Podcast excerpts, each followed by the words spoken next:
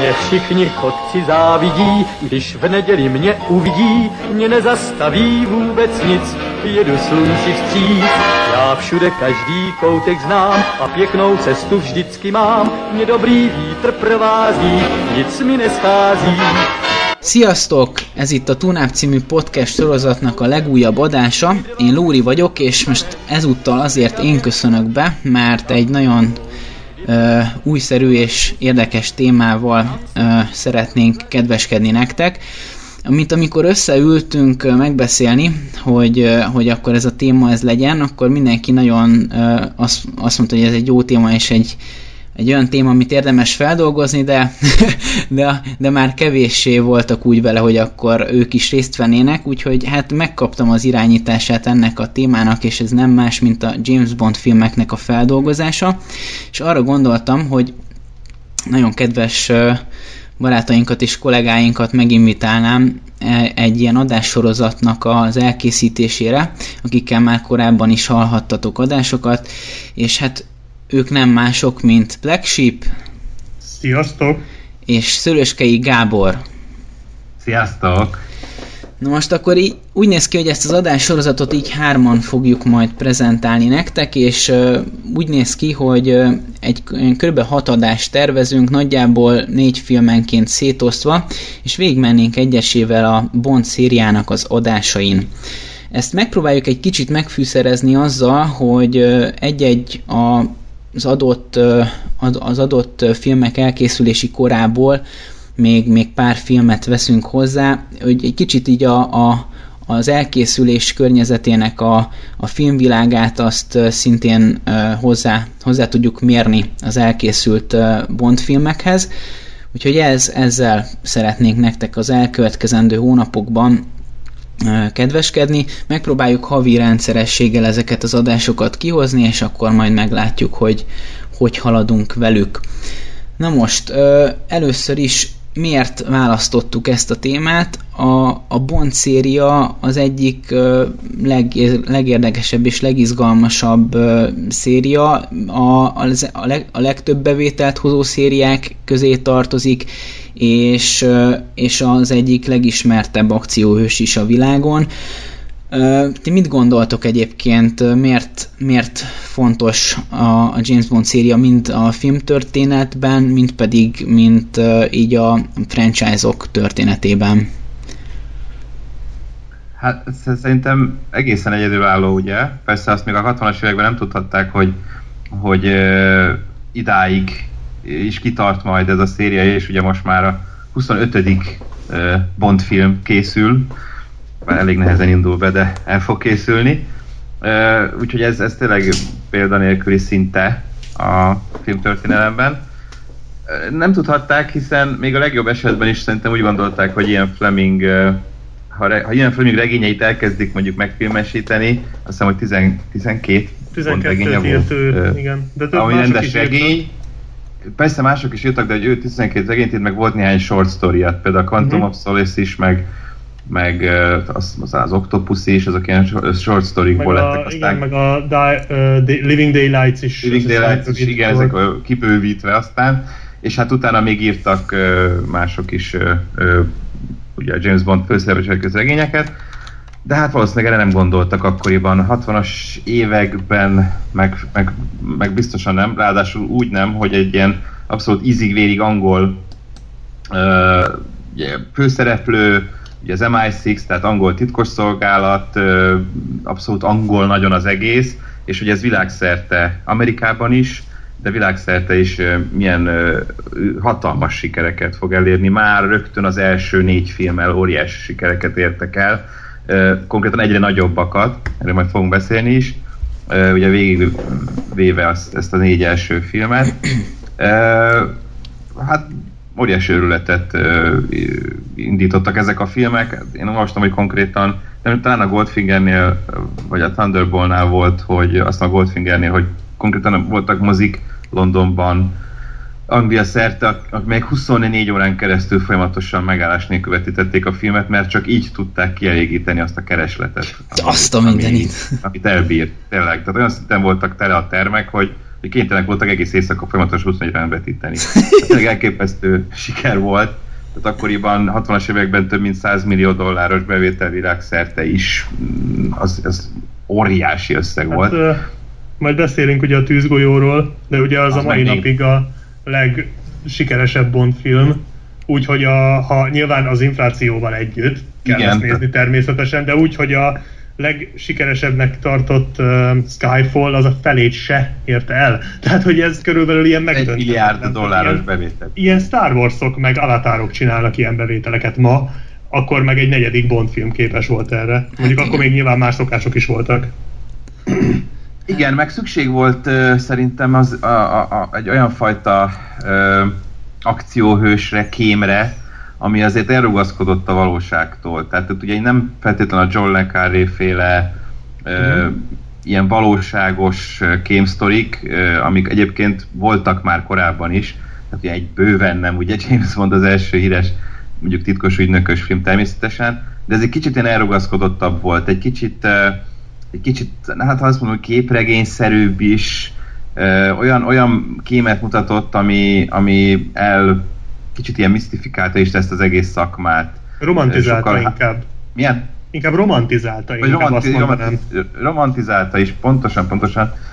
Ugye egy olyan emberre kell gondolni, aki ugye mindig laza, a nők, ugye nagy nőcsábász, és a férfiak, mindenki Bond akart lenni, mert ez egy olyan karakter volt, egy olyan szerep, amit mindenki szeretett volna magára ölteni, hogy ugye legyőzi a gonoszokat, minden nőt lefektet, mindenféle kütyüket használ, lövöldöz, laza, kaszinózik, piál, abszolút részt vesz kiveszi a részét a luxusból is.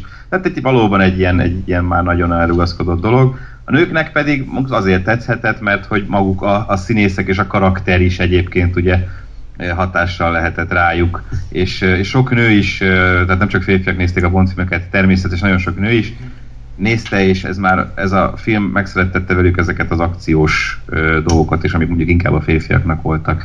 Úgyhogy aztán ez szerintem ez terebélyesedett ki aztán az évek során, és hát már hány feldolgozást megért. Abszolút, és egyébként szerintem az is hozzátartozik, hogy azért egy meglehetősen színes történetről beszélünk, bármelyik, még a legalapabb Bond filmet is, hogyha vesszük, tehát azért a Dr. No az viszonylag kevés helyszínen játszódik, de még itt is az egzotikus hely az eleve ad egy olyan milliót a filmnek, hogy fú, hát azért ez egy érdekes hely, oda elmennék, stb. És azért ettől már csak fölfelé van még több helyszín, egyre látványosabb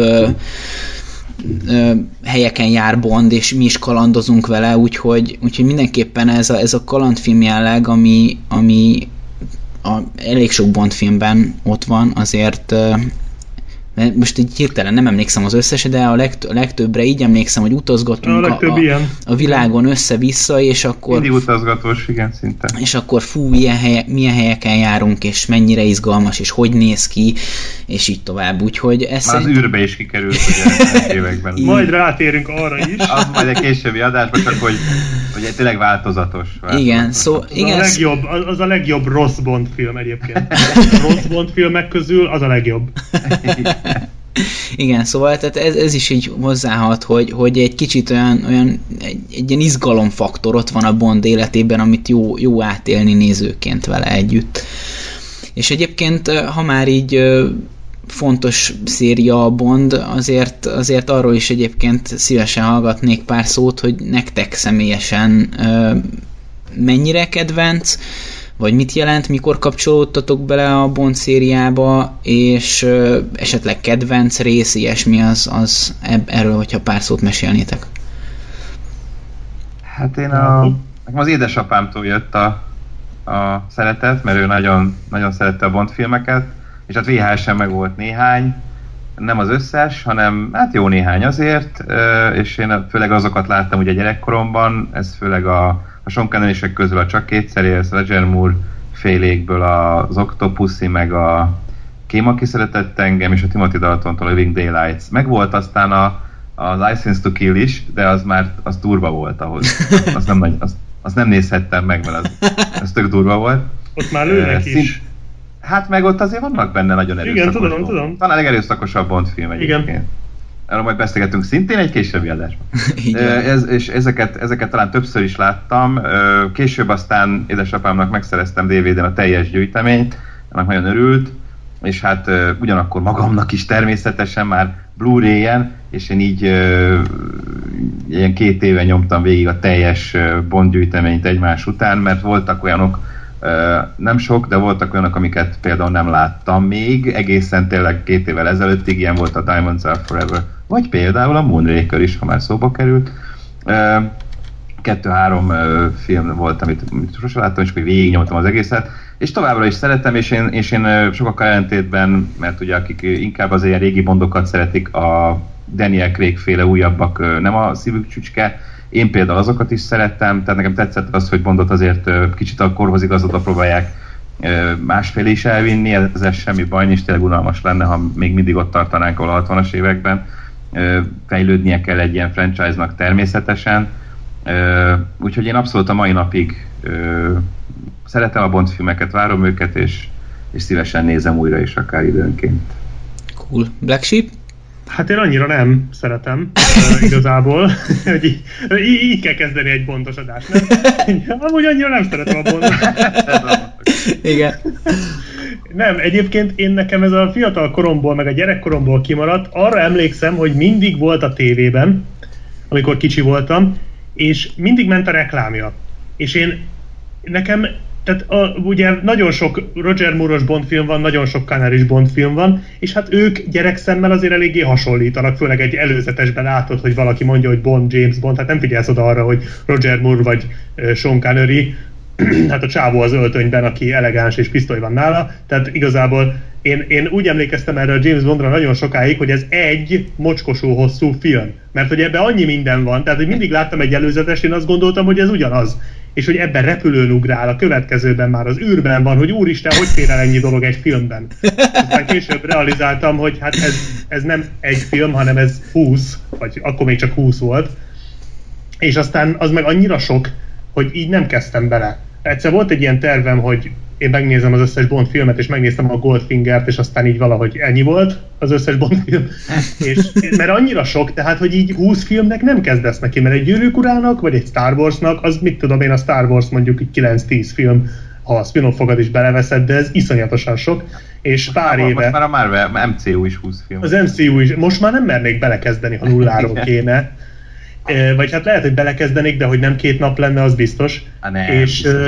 És amik 3 éve, amikor a Spectre volt mozikban, akkor kitaláltam, hogy én a Spectre-ig, vagy nem tudom, hogy kell magyarosan mondani. Spectre, az jó. Spectre-ig én végignézem az összeset, az elsőtől kezdve. Ugye 1-2-t láttam, a valamelyik Brosnan-eset úgy félig meddig láttam, meg a... Ja, az aranyszemet azt láttam, persze, az egyik ugye alapmű, igen. Meg a Goldfingert, meg még talán egyet. És gondoltam, hogy akkor én a Spectre-ig bepótolom. Na hát a Spectre-ig a 10-ig se jutottam el, de ettől függetlenül végignéztem őket ilyen kisebb-nagyobb kihagyásokkal. Az az igazság, hogy én nem annyira vagyok odaértük, mert ezek azon túl, hogy mindegyik filmben van 1-2 emlékezetesebb jelenet, nekem iszonyúan egybefolyt az egész, és ez majd még vissza fog térni ebben az adássorozatban is, hogy én ugye most erre az adásra 4 filmet pótoltam, ugye az első 4-et, és már most összefolynak ezek a filmek, pedig nincs 1 hete, hogy megnéztem őket. Úgyhogy én annyira nem vagyok odaérte, de mint egy filmtörténeti jelenség, mint kuriózum, tehát egy sorozat, ami már több mint 50 éves. Tehát így azért érdemes szerintem megnézni, meg érdemes foglalkozni vele. Szóval elismerem az érdemeit, de nekem ez annyira nem, tehát mint különálló filmek szerintem annyira nem működnek ezek. Jól, nyilván vannak kivételek, vannak nekem is kedvenceim. Vicces egyébként, mert amikor arról volt szó, hogy új pajtásokat kell keresnem a hobbi bondadásaimhoz, akkor pont a Black Sheep volt az első, aki eszembe jutott, mert valami régi filmbarátok adásban pont azt hallgattam, hogy azt hiszem pont a Skyfallról vagy a Spectre-ről beszéltek, de aztán talán inkább a a Spectre-ről, és hogy ott téged emlegettek, vagy te mondtad, hogy te mennyire oda vagy a sorozat, én mondom, fú, hát akkor ő biztos nagyon akarni fogja.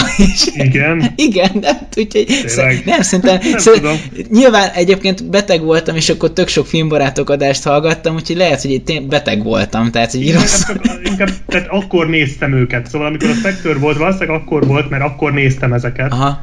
És én már akkor sem voltam odaérte, de akkor én szerintem inkább arra célozhatom, hogy nagyon benne vagyok a sorozatban. Tehát ja, akkor nagyon aktuálisan mindent tudtam, mert ugye akkor frissek voltak az élmények. De nem, tehát oda nem voltam érte. Jó.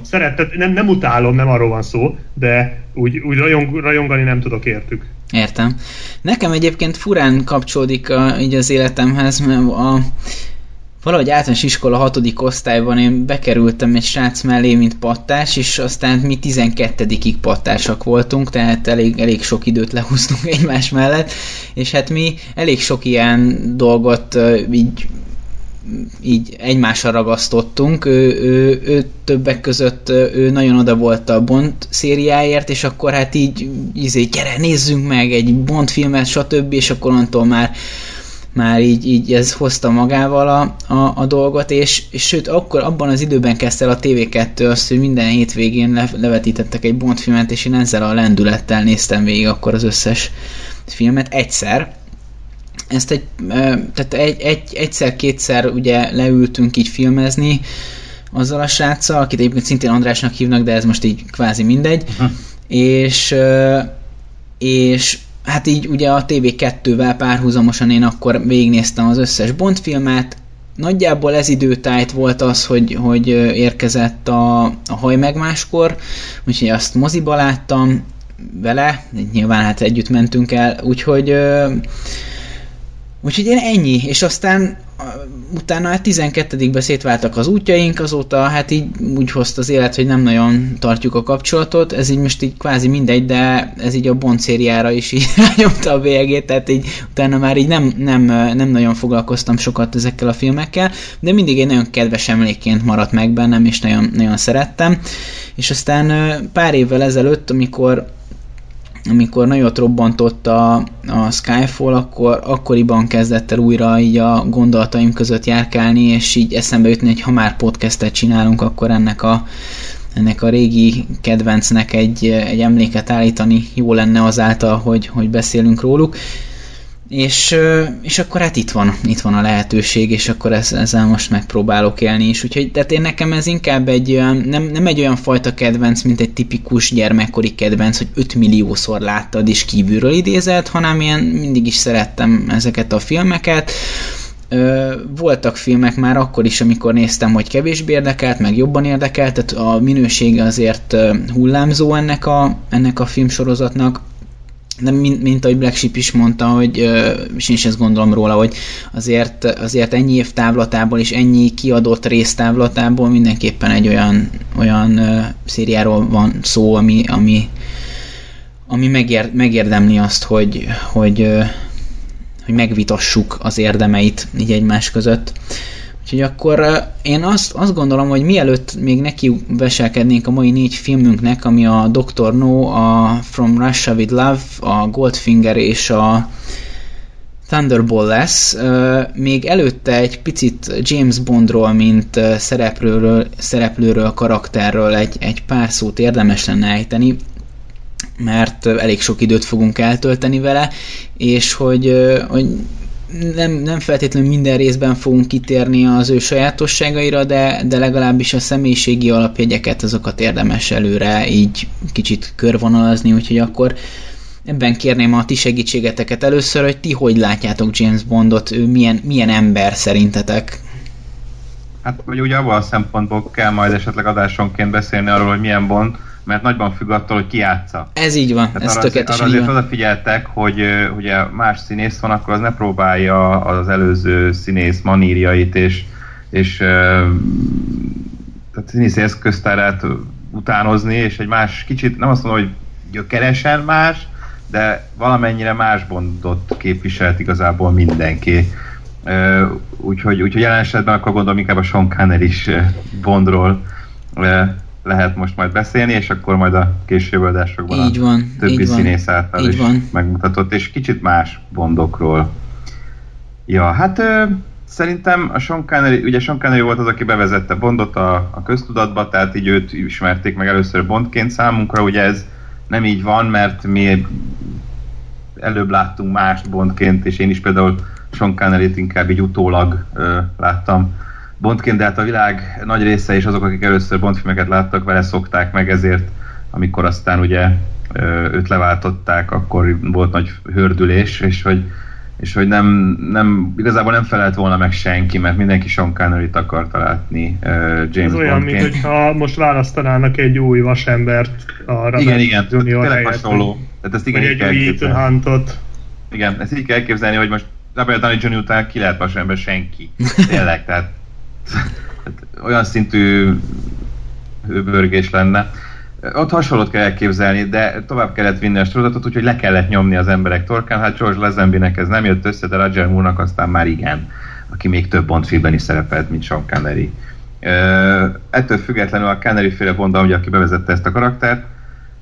Bevallom, még mielőtt itt ugye a sok adás előtt ezzel a vallomással én tartozom, hogy én nem olvastam Bond regényeket. Tehát én egyetlen Ian Fleming regényt sem olvastam, tényleg én csak és kizárólag a filmek Bondját ismerem, úgyhogy azt sajnos nem tudom, hogy mennyire felel meg a filmbeli megközelítése annak, amilyen a regényekben is Bond. De szerintem nagyjából igen, mert ugye ezek a filmek, a Sean Connery-sek, meg aztán pláne Ian Fleming felügyelete mellett is készültek, tehát ő részt is vett bennük. Úgy tudom például, hogy Sean Connery-vel nem volt elégedett. Mármint, hogy mielőtt elkezdték volna a forgatást, neki nem nagyon tetszett, hogy Sean Connery fogja játszani az ő Bondját, mert egyrészt skót, és hát ő rohadtul angolnak írta meg. Sean Connery az inkább a felsőbb osztályból származik, Bond pedig inkább a munkás osztályból, tehát egy kicsit ugye lejjebb lévő Bond. Nem mindegy, szóval főleg mint a színész, tehát abban gondolod inkább, hogy a színész milyen, és nem az, hogy ő mit tud eljátszani. Igen. Tökre nem számít, hogy honnan jön, hát most na mindegy, ő ezeken pattogott, de ugyanúgy, ahogy Anne Rice is ugye Tom Cruise kapcsán a Interview a vámpirral aztán mennyire bejött, és utólag már ő is szénné dicsérte, aztán mindent megtett, hogy ne Tom Cruise játsza Lestátot. Szóval van ilyen, hogy aztán utólag rendben van. És Sean Connery pedig szerintem az alapbondot testesíti meg számomra legalábbis, tehát én úgy gondolom, hogy ő tényleg így az alap, a kiindulás. Ilyennek képzeljük el a 60-as évekbeli laza, macsó úriembert, ugye sokkal valahol nyersebb is egyébként, tehát ez szintén inkább a 60-as éveknek a hozadéka, amikor ugye a nők még nagyon nem voltak egyenrangú felek. Akkor is már az ottani filmekben is természetesen, például pont a Goldfingerben vannak azért tökösebb csajok is. Tessék? Pussy Meloni, vagy hogy hívták a csajt? Pussy Galore. Vagy Galore. Aha. Igen, a Pussy Galore volt talán az első, kicsit talán már a From Russia with Love-ban is, hogy ott is egy ilyen kémnő van, aki beépül, de az ilyen tökösebb, akciósabb csaj az inkább a Pussy Galore volt a harmadik filmben, de azért itt se kell elképzelni mondjuk tényleg egy ilyen egyenrangú felet, tehát ugye Bond bármikor bárkit lenyom és seggére csap a csajoknak, meg ellöki, meg kicsit tárgyként is kezeli. Ő a Bondok Harvey Weinstein-ja. Ő a Bondok Harvey Weinstein-ja. De akkor ez nem volt ugye... Igen, akkor ez még nem volt, nem számított ilyennek, de utólag visszanézve azért jót lehet rajta hát nevetni. Egyébként erre... Lehet, ha most nézzük ezeket a régi filmeket, akkor tényleg így nézzük, hogy beszél a nőkkel, meg hogy bánik a nőkkel. Hát erre egy csodálatos példa a Goldfingerben, amikor nem tudom, Daisy, vagy legyen most Daisy, nem így hívják, de hello Daisy, ő itt Félix, köszönjél szépen Félix-től, és így, és most menjél el. És akkor elküldi, és a seggel, és azt mondja, hogy ez férfi beszéd, neked ez nem. Ez így van. Ez tipikus, ezt mondom, hogy így minek nézi őket. Mennyien a férfiak beszélgetnek. Igen. Pontosan. És ezzel nyit a film, tehát, és ez az egyik jobb Bond film egyébként. Tehát szerintem a Goldfinger az előre szaladjak, az egyik legjobb Bond film, tehát na mindegy. Ez meg kell szokni így azért mai szemmel. Igen. Igen, igen. Tehát ugye akkor ez egyáltalán nem volt furcsa. Az akkori ízlésnek ez abszolút meg is felelt. Hát sajnos vagy nem sajnos, ugye ez mindenki maga döntse el, hogy milyen nézetet képvisel. Ma már természetesen ez szinte megengedhetetlen lenne a legtöbb helyen a világban. Ettől függetlenül Sean Connery szerintem nagyon jól elkapta ezt a figurát, és hát ugye neki egyrészt én szeretem, nagyon bírom például az orgánumát is, nagyon bírom az ilyen félmosolyait is, és nekem ő egy tök jó Bondot hozott, hogyha ha belegondolok, akkor igazából most gondolkodom, hogy a többi Bond közül nekem talán ő az első vagy a második legjobb nekem. De lehet, hogy a második helyre rakom. De még gondolkodom. Szóval még valakivel ő, lehet majd akkor később felfedem róla, vagy erről a fájtlat, valakivel ő még versenyben van azzal, hogy a legjobb Bond legyen. Tehát nekem egyébként, ha levesszük ezeket a dolgokat, hogy ez régen mit, ma már mai szemmel nézve ugye nem állná meg a helyét, azzal a Bonddal kapcsolatban, amit ő bemutatott, amit ő képviselt, ettől függetlenül nekem ő egy abszolút a Bond, és én mindig is ilyesminek képzeltem el. Pedig tényleg gyerekként igazából csak egy filmet láttam tőle, és a Roger Moore-tól például sokkal többet, és ő mégsem volt nekem sose igazi Bond. Úgyhogy ez lehet, hogy jelent valamit. Nem tudom, Black Sheep neked, Connery? Hát nekem nem vagyok nagy, mármint Conneryt elismerem, mint színész, de mint Bond. Nekem pont ez a nőverős, tehát én őt szoktam nőverő Bondnak hívni, tehát nekem ő a nőverő Bond. Nem tudom, amúgy tök jól hozza a figurát, meg tökre elhiszem, hogy ő macsó, és bárkit bármikor elintéz, és hogy mindig magabiztos, tehát ez tetszik benne, meg ez az összes Bondra igaz, hogy tényleg magabiztos, tényleg van kiállása. Tehát ez minden oké, de az az elegancia nekem nagyon hiányzik belőle, ami hát nekem talán Sean Connery, most így hirtelen én is elkezdtem gondolkodni, hogy vannak sorrendben a Bondok, de talán a harmadik. De úgy, hogy én igazán két Bondot szerettem. Uh-huh. Két olyan Bond volt, akire azt tudom mondani, hogy na, mármint két olyan színész, akire azt tudom mondani, hogy na, ők elkapták nagyon ezt az egész Bond jelenséget, vagy hogy mondjam, el tudták játszani azt, amit mondjuk számomra jelent ez a figura, vagy amit szerintem kéne, hogy eljátszanak. Tehát nálam ketten találták el, most egyelőre nem árulom el, hogy kik, de Sean Connery nincs köztük. Ennek ellenére egyébként nagyon karakteres, tehát azért Sean Conneryt nem kell félteni, ha színészkedésről van szó. Abban szerintem ő a legjobb, tehát szerintem ő mondja a Bondok közül a legjobban, hogy Bond, James Bond. Ez egy erős szerintem érv, de... ez fontos. ez egyébként ez egy kis mellékes dolog. Nekem sem, ugye, csak nem ugye szóval, csak ezt tisztázni, hogy nekem sem azért az első vagy második, még majd eldöntöm, az egyik kedvenc Bondom, mert amilyen Bond ő, hanem tehát amilyen maga Bond, ahogy mondtad, a nőverő, de hát valóban egyébként nem ver nőt, csak egy kicsit ilyen... Jó, ezt nyilván nem arra célzok, hogy... Igen, lenézőbb velük, vagy hogy is mondjam, csak inkább ilyen imádja őket, de hát ugye... Hát használja őket, még Bond, és igazából van, amikor üt nőt, de azok gonosz nők, úgyhogy azokat bármelyik Bond megütött. Pierce Brosnan is ütött nőt, ugye, tehát azért Famke Jensen, meg stb. Ja igen, na az mondjuk jó, igen, az jó volt. Majd az már 90-es évek, úgyhogy, hanem inkább azt, hogy a Sean Connery, ahogy megtestesíti. Nekem az eleganciájával sem volt baj egyébként. Ja, nekem az hiányzott. Nekem benne volt az új ember. Valószínűleg ez, amit a Fleming is kifogásolhatott, hogy... Tehát én együtt érzek Ian Fleminggel, szóval remélem, hogy érzi. Hogy túl skót nekem a Sean Connery ehhez. Tehát én nem hiszem el, hogy egy angol gentleman egyszerűen. A Colin Firthről azonnal elhittem a Kingsmanben, aki szerintem az egyik legjobb Bond volt. Úgyhogy nem Bond, ha megvan. És ezt előtte a büdös életben gondoltam volna. Igen. Tehát, hogy ő például sokkal jobban megcsinálta azt, amit szerintem itt a Connerynek is kellett volna, vagy én azt egy kicsit jobban vártam volna tőle. Hát ettől függetlenül jó őt nézni, meg nem rossz, meg el tud vinni a hátán egy filmet, de nekem nem a kedvencem sajnos. Én meg úgy vagyok vele, hogy tehát azt hiszem én a Roger Moore érával kezdtem, és és valahogy ő égett először bele az arcomba. Tehát ugye tévéfilm, tehát tévéből Roger Moore-t láttam meg így először Bond karakterében, és utána pedig a Pierce Brosnan, akit valószínűleg most sem ejtek ki helyesen, erről kaptam egy felvételt, hogy kell kiejteni, de most ezt nem keresem elő, úgyhogy mindenki helyettesítse be, Pierce Brosnan küldött neked egy felvételt? Nem. Az egyik adásunk alá érkezett egy ilyen komment, hogy így kell amúgy kiejteni Lóri a nevet, és akkor van egy videó YouTube-on, ahol kiejtik helyesen a nevét. És ezt gondoltam, hogy majd bejátszom, majd hogyha odaérünk az adásokban, akkor bejátszom, akkor helyesen ki lesz ejtve egyszer. Úgyhogy... Hát, kíváncsi vagyok. Nem tudom. Eddig én is így ejtettem, hogy Pierce Brosnan. De valószínűleg így, mert én ilyen magyarosan mondom, nem kezdek el meg áll, meg itt tudom én szarakodni. Na mindegy.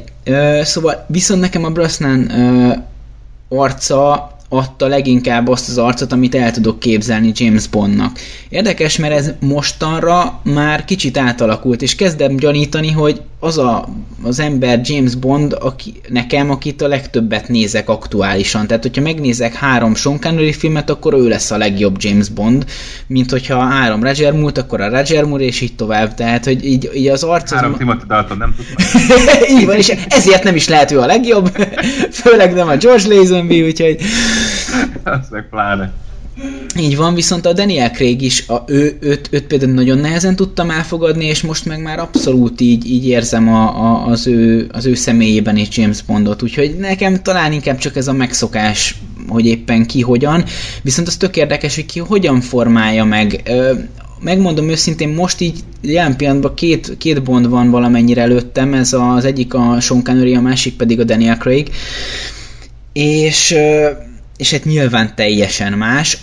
A Sean Connery-nek a Bondjába azt tetszik igazán nekem, hogy benne van ez az ilyen egyszerre, mint hogyha lenne egy ilyen lord, tehát ott van az elegancia benne, így döntöm a Chardonnay-t, meg hányas évjárat, és így tovább, tehát és el is hiszem neki, mert van egy olyan tartása a jelenetekben, ami adja ezt az úriasságot, de mégis, minthogyha egy utcagyereket öltöztettek volna bele abba az öltönybe. Tehát azok a fajta, mint Gábor is említett, ezek a félmosolyok, kis grimaszok, stb., amik egy ilyen utcagyerekre jellemzőek, az a csibészség. Igen, van, abszolút. És ez valami olyan tökéletes legyet ad a Sean Connery-nek a játékában, hogy ez elképesztő. Tehát eszméletlen jó nézni, ahogy szórakozik. Tehát ahogy belép, és azzal a huncut mosollyal dobja be a kalapját, ahogy a Moneypenny agyát húzza, az annyira jó. Elképesztően igen. Jó szövegei vannak. Tehát például ugye pont most belekattingattam pár részbe, és akkor azt hiszem pont a Goldfingerben van az, hogy mondja Bond, hogy hát munkavacsorája van, és így ráolt a Moneypenny, hogy mi az, hogy munkának hívja. És erre kiszól az M az irodából, hogy most kivételesen velem lesz vacsorája. És akkor erre a Bond, hát ez hihetetlen, hogy én hiába beszélek mindig magának. Igen. Azt vágjátok, hogy az M, meg a Moneypenny, azok valós karakterek, tehát hogy valóban az Ian Flemingnek a felettese az olyan volt, mint az M, az eredeti M, a Connery-s M, és hogy a titkárnője tényleg olyan volt, mint a Moneypenny. Tehát hogy azt róluk mintázom. Igen, hát sőt, tehát nem is csak őket, hanem egy csomó egyéb karaktert is, tehát a különböző iskolai szerelmei és barátai nevekként, meg karakterekként megjelennek a regényekben, sőt, most így a nevet azt nem is tudom mit hirtelen prezentálni, mert most nem tudom, hogy hova írtam fel, de a Dr. No-ban, ami nem az első Bond regény, hanem az 5. vagy 6. hanem a 6. így van, és 6. regény volt csak. És mégis ezt filmesítették meg először, és ugye van az a jelenet, amikor M irodájában van Bond, hogy cseréljük le azt a berettát egy Volterre. Ez ugye igen. Önmagában tökre jelentéktelen, de olvastam egy tök érdekes ilyen sztorit ezzel kapcsolatban, hogy a Fleming kapott egy rajongói levelet egy fegyverszakértő csávótól, hogy ugyan már az a beretta, hát az egy ilyen kis semmilyen szar, és így részletezte, hogy Bondhoz sokkal jobban illene ez a fegyver, és akkor leírta azt a Walter PPK, vagy Walter mi? PPK. Igen, azt a stukkert. És a Fleming az megfogadta ezt a tanácsot, a Dr. No-ban leírta ezt a jelenetet, és ott ugye a Bond még ilyeneket is mondta, hogy pedig 10 éve ezt használom, és mindig jó volt, tehát ilyen eszméletlen jó, hogy így, ha ilyen apróságokat tudsz, akkor még sokkal jobban jut a sztori. És ott a valamilyen szakértőt, aki ezt ajánlja a regényben, azt arra a csávóról nevezi el, akitől ezt a levelet kapta.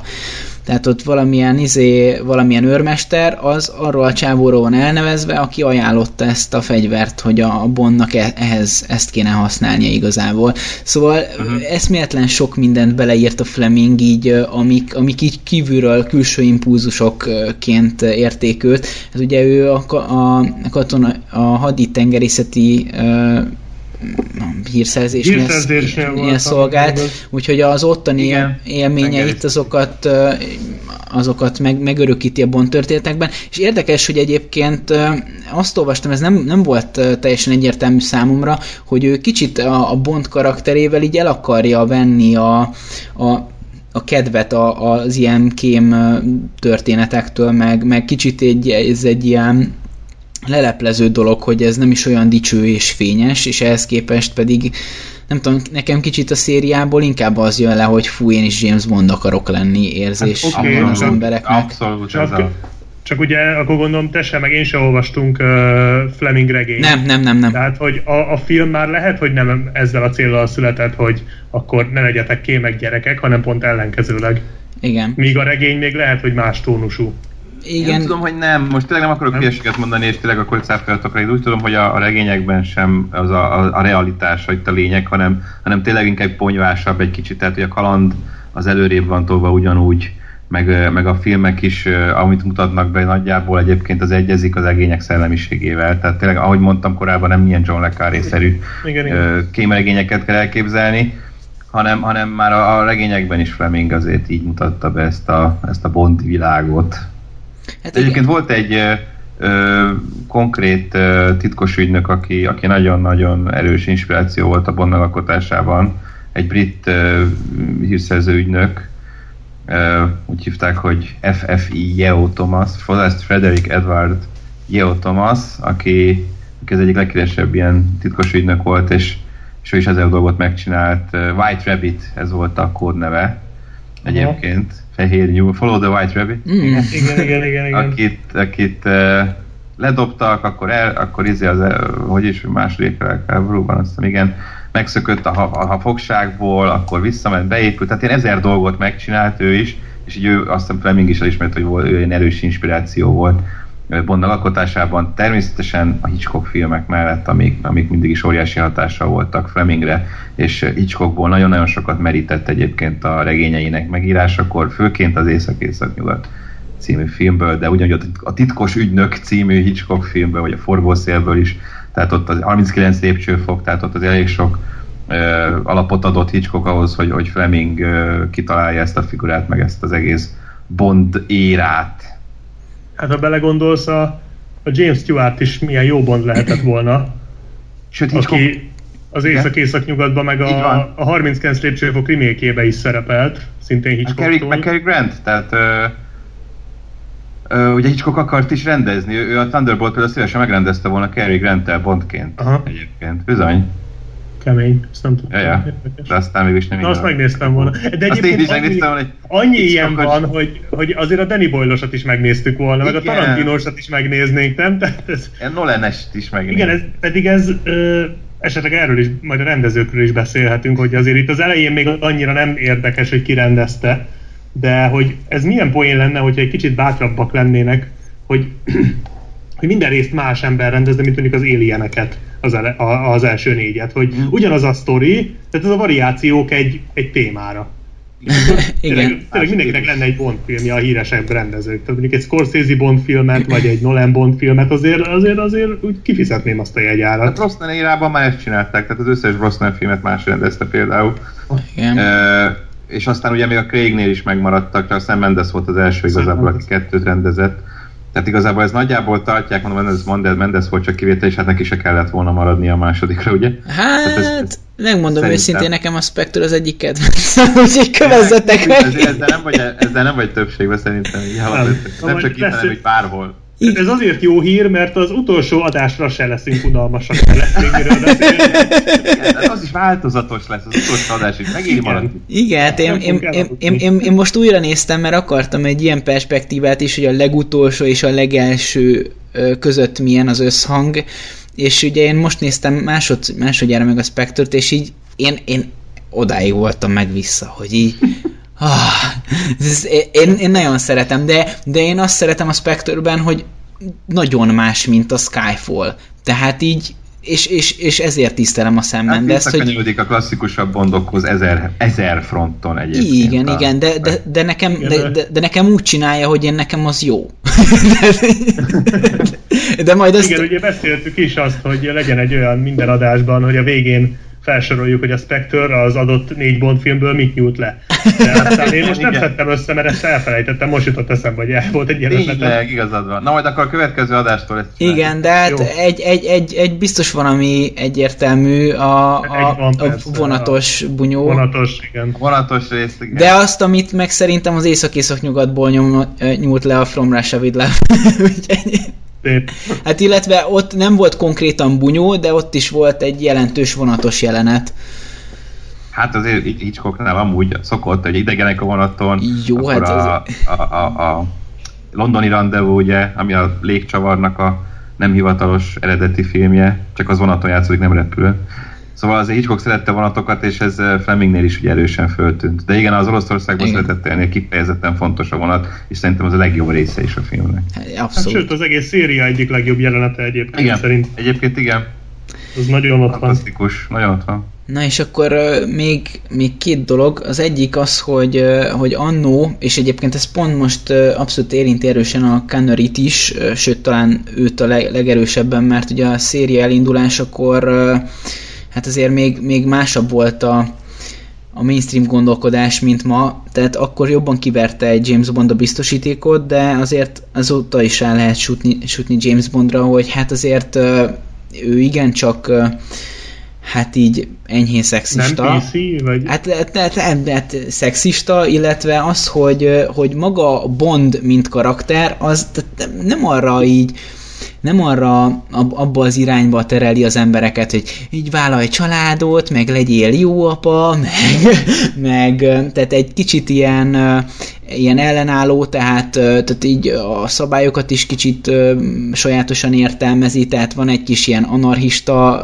jellege a dolognak, tehát így nem az a tipik szabálykövető dolog, tehát ez a 60-as, 70-es években igen erősen verte a biztosítékot a konzervatívabb gondolkodású embereknél, hogy, és elég erős visszhangot is kapott negatív irányba maga a karakter, hogy ti mit gondoltok erről,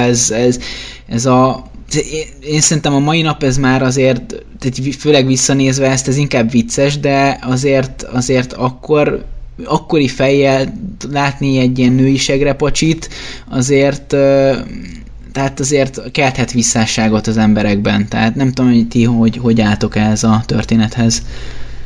Hát ma már igen, ezt mondtuk is, hogy ez egy nagyon más szellemiség. És hát igen, valóban Bonddal nem a családok gyöngyét akarta bemutatni, hanem egy teljesen másféle életmódot mutatott be, amire minden férfi egyébként legbelül vágyhat is. Nyilván. Egy vodka martinira. Egy vodka martinira. Hát simán egy vodka martinira, vagy a csajokra, vagy tényleg erre, hogy mindig megmenti a világot, meg milyen laza, meg bárkit lebunyózik, meg mit tudom én. Fleming a 10. regényében jutott el oda, plusz még olyan 4-5 kis történet után, hogy Bond megnősül. Ami ugye nem sül el jól. Igen, az készült film. Igen, az készült film. Illetve rögtön az elsőben egy hatalmas szerelmet ad neki. És hogyha azt vesszük, hogy ezt a filmek nem merték meglépni. Tehát nem véletlenül nem a Casino Royale-lal kezdték el a Bondot, hanem mondjuk a Dr. No-val, a hatodik regénnyel, és mert rögtön az első filmben, ami ugye az első Daniel Craig filmet végül, már egy óriási szerelme van, aki elárulja őt, és a West-Berlin, igen, és túl kell rajta lépni, stb. És hát nem így akarták fölvezetni a karaktert, hanem rögtön úgy akarták bemutatni, hogy a Dr. No-ban, hogy már ez a laza csajozós szuper titkos ügyünnök, és viszont a filmesek nem vártak addig, amíg Fleming, hogy meglépjék a Bond beleszeret és el is veszi valakibe. Ez egyébként probléma is volt akkoriban. Szintén majd elég sokat beszélünk erről, de most az első adásban egy kicsit ilyen összesítünk is valahol, tehát így egész évben, mert hogy a ő felsége titkos szolgálatában, majd egy későbbi adásban lesz, de konkrétan a következőben, de ott már ugye meglépték ezt, és hát nem nagyon reagált jól a közönség. Egyrészt arra, hogy Bond, hogy elvesz valakit, tehát ez tökre nem bondos. Másrészt ugye a nem túl pozitív lezárás, ami szintén addig a Bondoktól nagyon-nagyon távol állt. Azzal elveszítették azokat az embereket is, akik amúgy vevők lettek volna erre az ötletre, hogy Bond nősüljön meg. Nem? Tehát ez tökéletes sem tökön rúgták magukat igazából. De ez egyébként utólag tök jó. Tehát, hogy én ezt jó, igen. Tök becsülöm, hogy ezt meglépték. Igen. Nem érték el azt a hatást, amit akartak, de bátrak voltak, mertek. Igen. És ráadásul tényleg ráadásul egy új színésznél, tehát nem is az, igen, hogy Sean Connery, tehát ez tényleg ez akkora handicap, hogy hihetetlen. És hát annyira nem vált be, hogy vissza kellett hívni Sean Conneryt. Tehát de ettől függetlenül az utókor viszont már úgy számolja az ő felséget titkoszolgálat egyik legjobb ilyen régi Bond film egyébként. Ezzel is értek, de én is nagyon szeretem. Egyik leghosszabb is. Jó, tehát azért mondom, hogy az elején nem így kellett bemutatni Bondot, ahogy a Fleming, hanem tényleg így, ahogy a Dr. No-ban megismerhettük, és amit aztán a Goldfingerben, From Russia with Love-ban, Thunderballban láthattunk. Ami később természetesen változik a kor igényeinek megfelelően. A 60-as években ez teljesen jó volt, és óriási sikert adtak vele. Igen.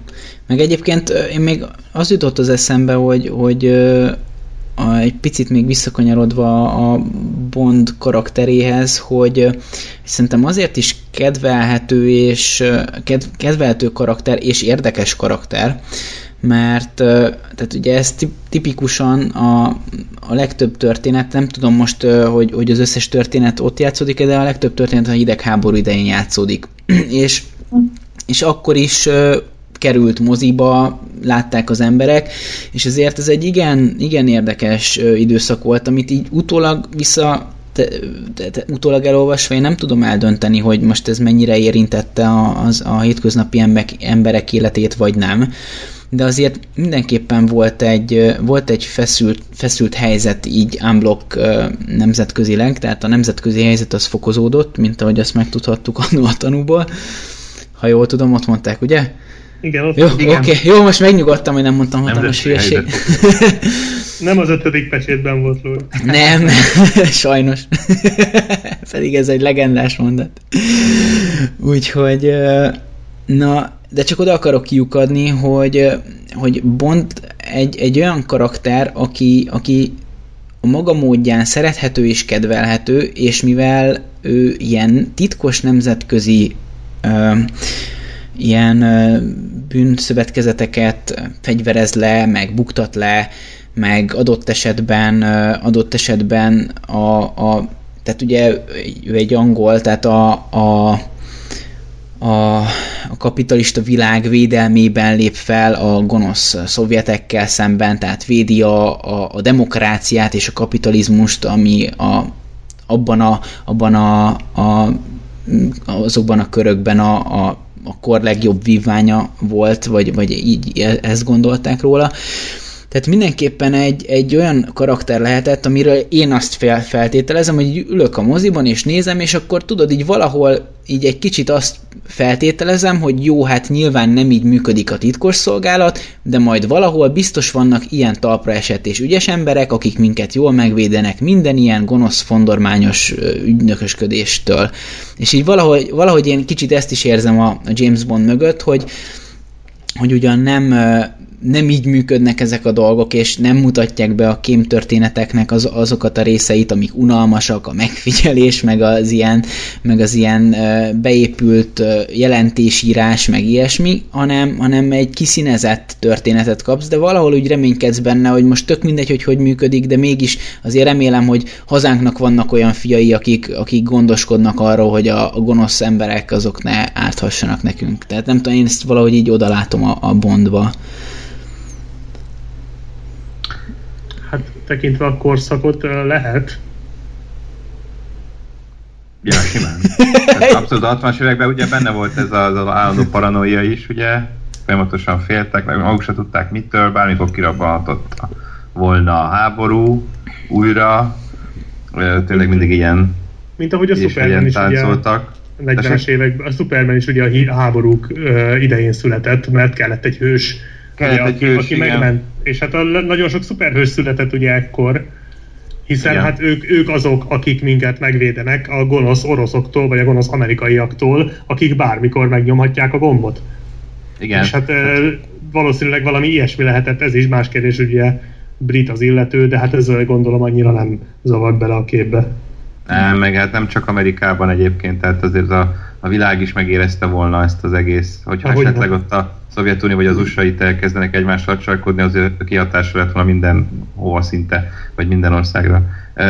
Igen, ez abszolút benne volt, és akkor a Bond figurája pedig nagyon jól jött, akkor ugyanúgy jól eshetett nézni őt egy ilyen hangulatban, amikor ő tényleg konkrétan ilyen atomtámadásoktól menti meg a világot, valóban sokszor orosz, sokszor német ellenlábasoktól. Kínai volt a Dr. No, vagy japán? A Dr. No az német-kínai. Német-kínai, aha. Ja. Yeah. Hát ez egy elég rossz kombináció. Ez egy elég rossz kombináció. Hát igen. Igen, ez olyan, mint amikor a nő az okos és szép. Az már veszélyes. Kezdek én is szexista lenni, mint Sean Connery. Igen, úgyhogy gyorsan menj és csap fel akinek a fenekére. Jó, igen, jövök. Még egy kérdés lenne. Veszélyes nőket szeretem, igen? Ja, bocsánat. Jó, hát nem lehet mindenki olyan James Bond, mint te. Még egy kérdés, ami nekem eszembe jutott, és aztán nem tudom, hogy akarunk-e menni a Dr. No-ra. Már is.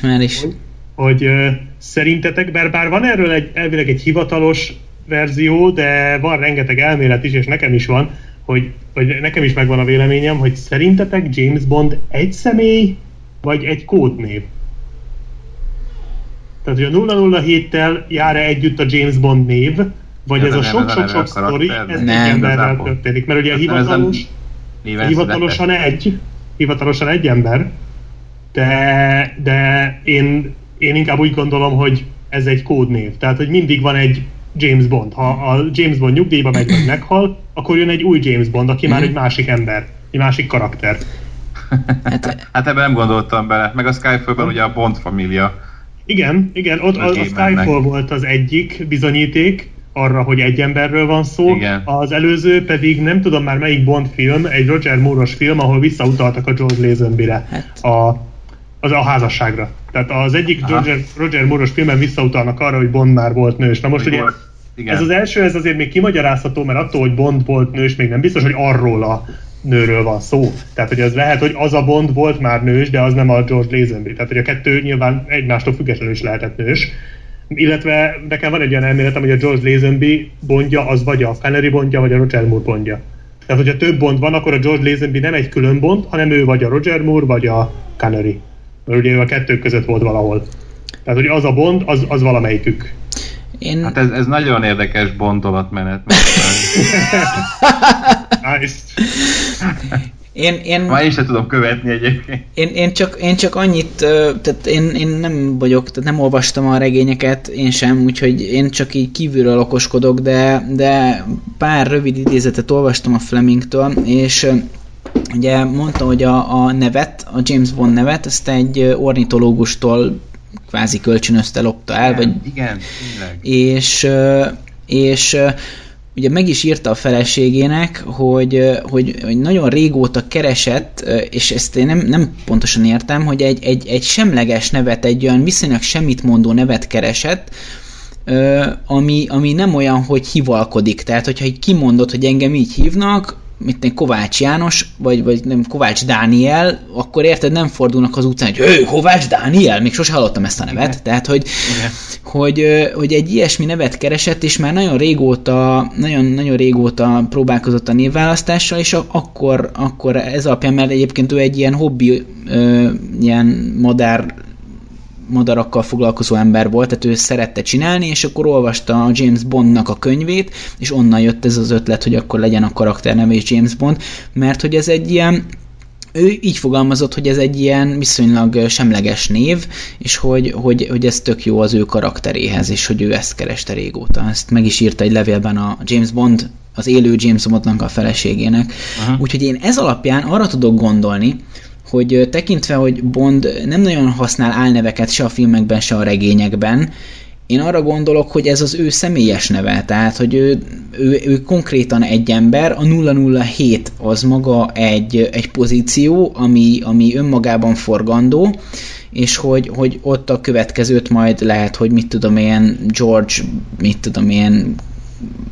igen, a 006 Kovácsnak hívják, vagy nem tudom. Tehát igen. Ott, hogy valaki meghal a 006 közül, akkor a következő 006-os, 7-es, 8-as az már a következő ügynek. Így van.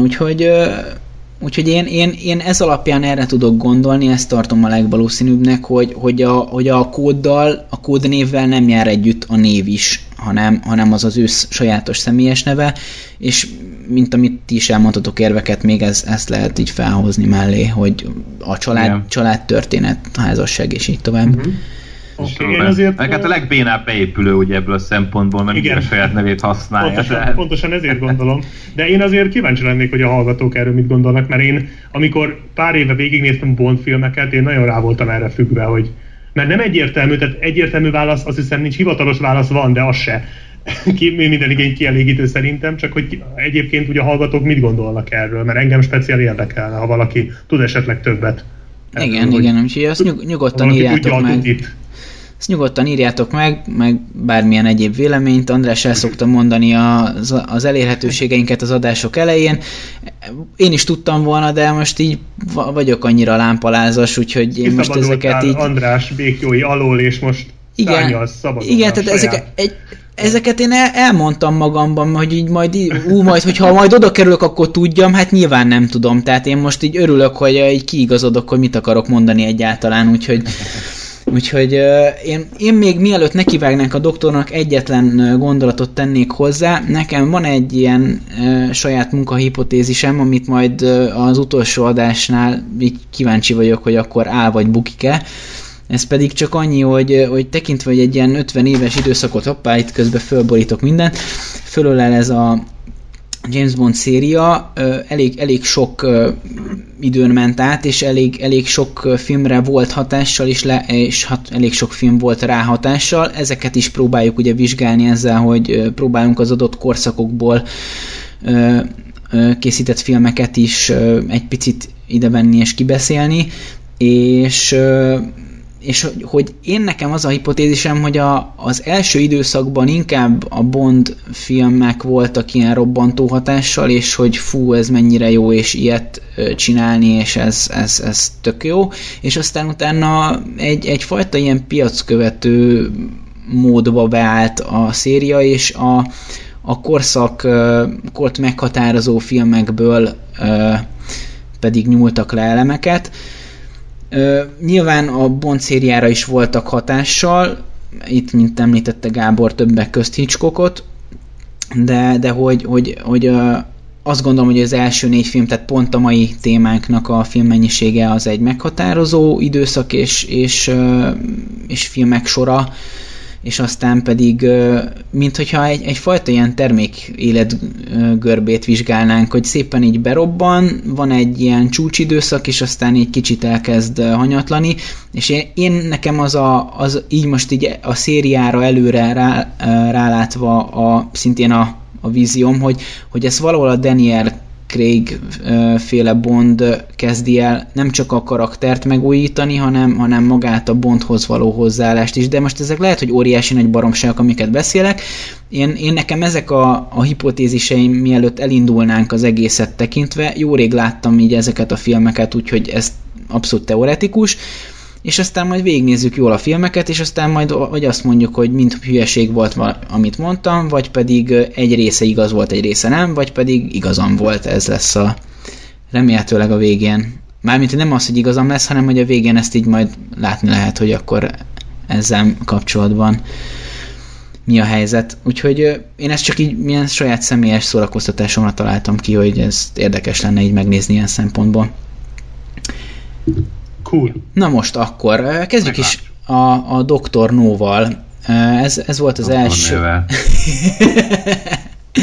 Ez volt az első moziba került Bond film 1962-ben, és Terence Young rendezte, mint ahogy a rákövetkezendő filmet is, de most maradjunk akkor a Dr. No-nál. Na, srácok, meséljetek, mi jut ez eszetekbe a filmről egyáltalán? Foglaljuk-e össze egy pár mondatban? Csupa-csupa negativitás. Ez a no, tehát rögtön a címbe már rögtön tagadják az egészet. Igen. Rögtön tagadják az egészet, nem tetszik.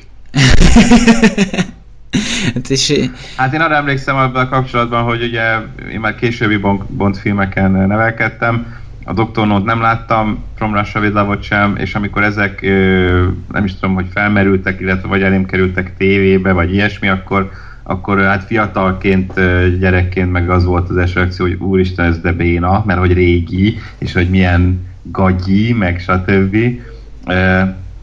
Amikor már újabb, menőbb dolgokhoz voltam szokva, és itt most például a 80-as, 90-es évekről beszélek, nem a 70-esről mondjuk, tehát pedig azokban is voltak nagyon jobb, csak ugye ezek ilyen lassabb filmek, nincs bennük annyi akció, sok a duma, tehát nem az, ami mondjuk a későbbi Bond filmekre jellemző, azért sokkal több akcióval. Ezek ilyen lassabb filmek voltak. Természetesen mai felnőtt szemmel, meg most, hogy már sok mindent láttam, meg a Bond filmeket is mind, sokkal jobban tetszenek ezek az első filmek. És hát kifejezetten a Dr. No is egy ilyen teljesen jó nyitánya ennek az egész Bondnak. Akkoriban még keresték az alkotók is a hangjukat, hogy a stílusukat, hogy ebből mit lehet kihozni, hogy mennyi fér bele, aztán ahogy a siker jött, egyre többet is tudtak beleinvestálni. Ugye a Dr. No-ban nincs is túl sok helyszín, igazából Jamaikával játszódik majdnem az egész film, igazából csak egy ilyen akciós díszletet kellett csak megépíteni, a többi az ilyen semmi extra, és tényleg egy ilyen lassabb filmről van szó. De hát egy felvezető filmnek szerintem abszolút rendben volt, rögtön megjelenik benne ugye az ilyen alapdolgok, és tényleg az a durva, hogy már ott van Moneypenny, Lois Maxwell, aki aztán mennyi éven át alakította Moneypennyt, hát nagyon sok. Bernard Lee szintén M-ként, őt azért többször váltották, de azért jó sokáig ő volt az elején. Most itt nem akarok hülyeséget mondani, mert most nekem kicsit összefolynak a filmek. A Q ebbe már föltűnik? Azt igen. Vagy csak a From Russia with Love-ban volt először? Szerintem a From Russia with Love-ban volt. De lehet, igen. Hát, mert itt igazából csak egy pisztolyt kapott, tehát még nem is volt kúrészleg. Igen, a From Russia with Love-ban először, mert itt még nem is kapott kütyűt, hanem itt tényleg, amit már említettél, hogy a Beretta helyett kap egy válterpépék. Hát igazából ennyi. A Goldfingerben van az első normális ilyen kús átadás, tehát... Igen, a From Russia with Love-ban csak kap egy bőröndöt. Aztán...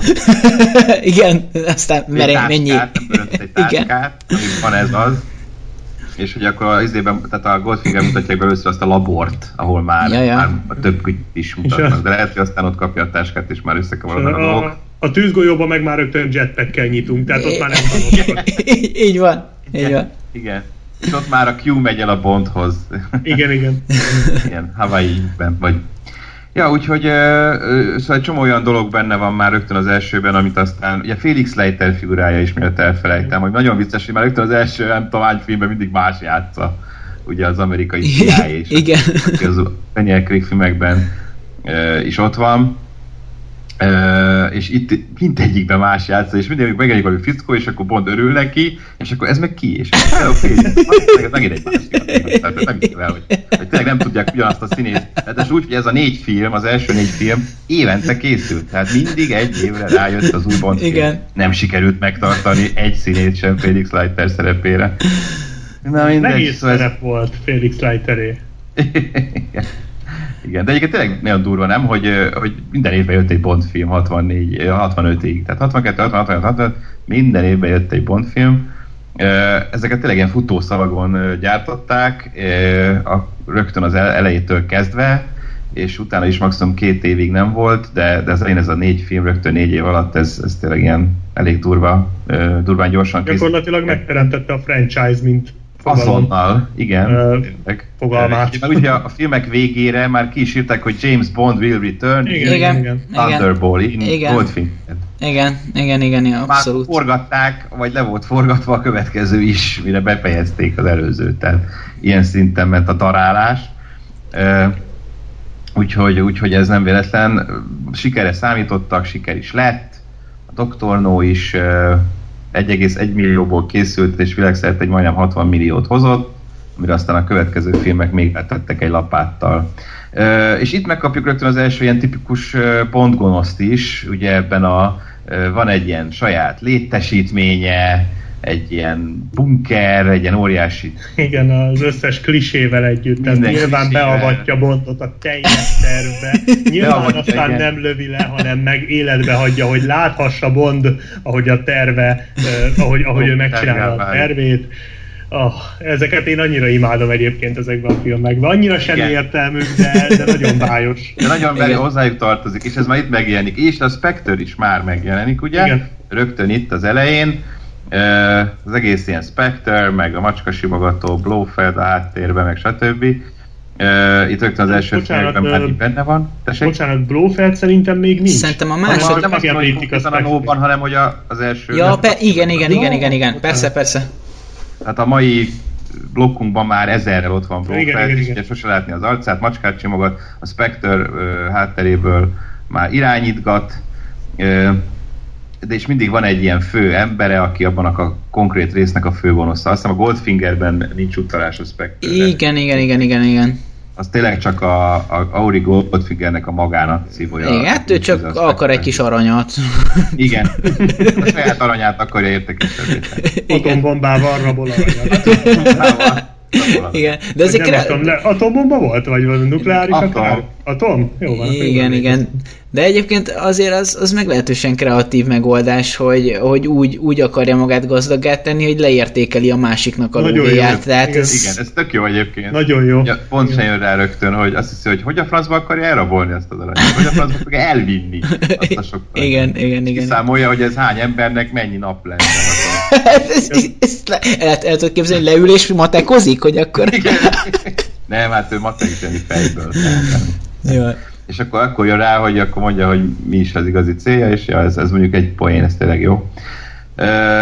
De hogy a főgonosz, tipikus főgonosz, már ugye Dr. Julius, vagy Julius, nem tudom, hogyha német, akkor is No figurájában, ez a tipikus öltözéke, ez a nyakig begombolt, hogy van valami deformitása, ugye a kezei, tehát már rögtön itt az elején bemutatják azokat a stílusjegyeket, amiket aztán ilyen 40-50 évig tovább vitt, és tehát már még a Pierce Brosnan-es filmekben is hány ilyen deformitásos Bond-gonosz van, a Robert Carlyle-tól kezdve az angyalarcú Die Another Day-ből az a koreai fickó, meg szóval egy csomó ilyen nagyon érdekes gonoszok. Szóval azért mondom, hogy teljesen belevágtak itt a közepébe, és ezeket a stílusjegyeket már itt megmutatták, és hát persze a csajokat is, ugye itt Ursula Andress.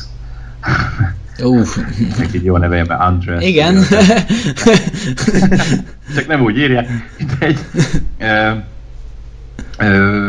Ő már itt ugye ilyen Best Newcomer volt, azt hiszem talán, ami Golden Globe-ot is kapott érte, de hogy akkor ugye nagyon sokan felfigyeltek rá, és a Bond Girl fogalmát is ő indította el ezzel, úgyhogy tényleg minden, szinte minden benne van. Az még fura, mert itt még az elején Bond kalapos volt, és elég szok kalapba jár, és aztán később ezt passzolták, mert nem kell Bondnak kalap, nem kell, az már ilyen túl úri emberes, túl gentleman, és aztán levették róla a kalapot, de az elején... Ez nem passzol a nőveréshez.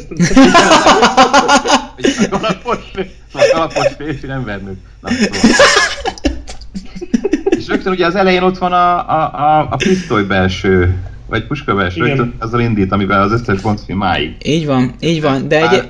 Csak azt a Thunderball-ban volt először konkrétan Sean Connery, eddig végig, tehát nem Sean Connery volt az, aki ott lőtt, hanem egy statiszta, vagy olyan statiszta, dublőr. De egyébként... Azt hiszem, itt csak a Thunderbolt-tól kezdve. Igen, de hogy itt a puskacső valóban ott van, viszont nem alkalmazzák azt, mint onnantól kezdve minden Bond film, hogy van egy előzmény történet. Tehát ugye a pisztolylövés után ugye egyből dur bele a történetbe, míg általában, ugye, hogyha jól tudom, az összes többi Bond filmnél van egy ilyen előzménytörténet, és aztán jön egy zenés összevágás, ami még kicsit máshogy néz ki a From Russia with Love-ban, mert ott nem ez a klasszikus ilyen női motívumok, meg a mindenféle témába illő motívumok úsznak be a képernyőre, hanem ott csak ilyen mindenféle ilyen vonalak, meg kockák, meg ilyesmik villódnak. Nem a From Russia with Love-ban, a Dr. No-ra gondolsz. Ja, igen, a Dr. No-ban. Igen, hát ott konkrétan jelző ezek a pöttyök, meg mit tudom én, micsodák, meg ugye megy a Monty Norman zene. Igen. Az öregek ott a bottal, és akkor egy átvezetés az eszkötésre. Az olyan volt, az eleje a botokkal, meg az öregekkel, mint hogyha az Istennek a fejükre estek nézem. Tényleg, valami idétlen hülyeség.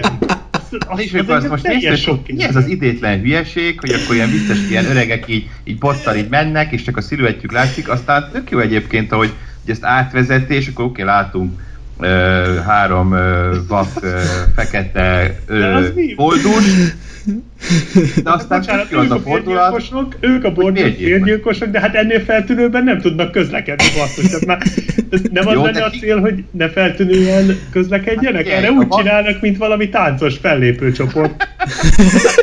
Az biztos, hogy nem így sétálnak a üvegek. Erre próbálok célozni. De ettől függetlenül nem tudom, a vak öregek összeállnak együtt koldulni, és senki nem koldolná róluk, hogy vérgyilkosok. Na mindegy, ez egy ilyen, igen, elég idétlen, ahogy ez a főcímben megjelenik valóban. Tehát mai szemmel nézve tényleg nevetséges.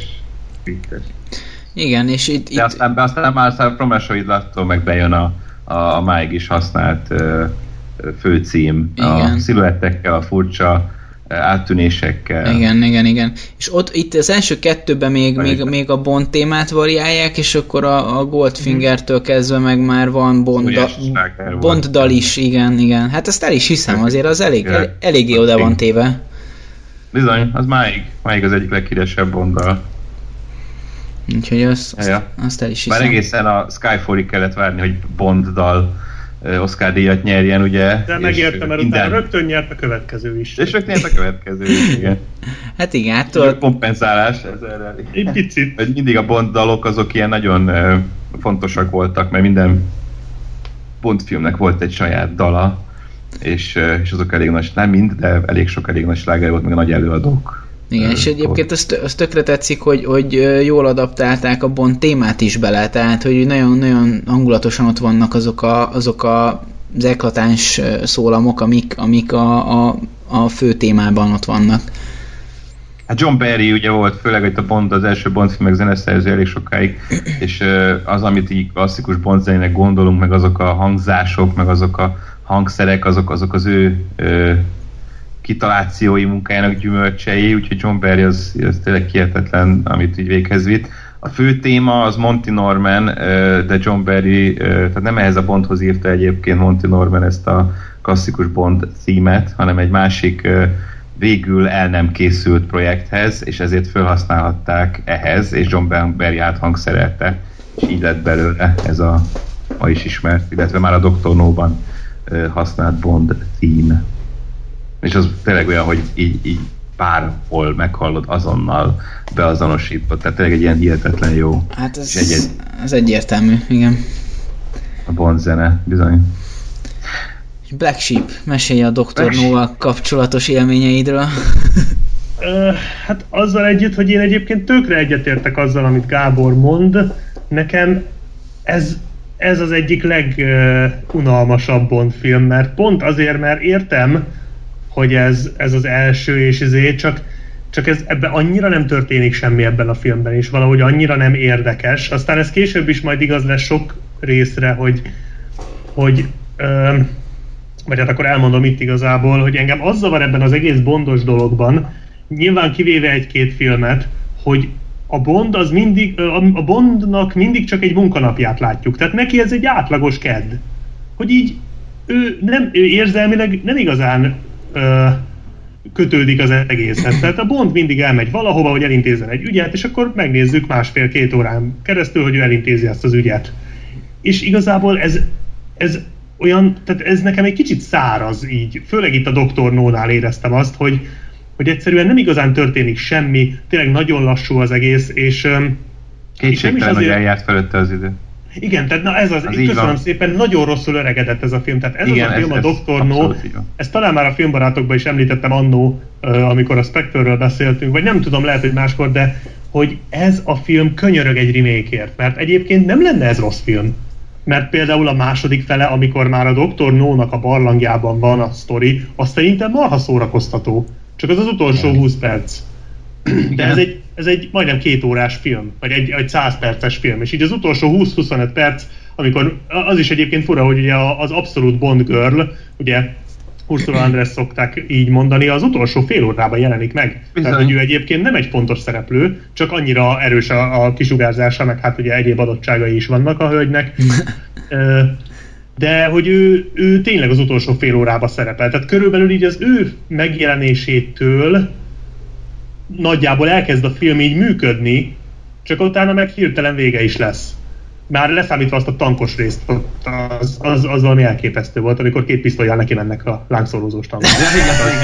Az nagyon durva, tehát azt néztem, hogy ezt nem gondolhatták komolyan, a vaksötétbe érted, és ez volt a terv, hogy majd ők lelövik a tankot. Majd jól lelövik. Igen, és aztán utána, de viszont amikor már bejutnak a bázisra, és ott a Dr. No ugye beszélget vele, az összes klisét megkapod, de az tök szórakoztató, tök poén, ott tényleg így az embernek beugrik, hogy ó, igen, ezt még hányszor végig fogom nézni a sorozat folyamán, illetve, hogy ott is van egy vicces jelenet, azt hiszem, hogy ez ebben a részben van, amikor a Bond kiszökik a cellából, úgyhogy valahogy kirobbantja a szellőzőt, az ebben van?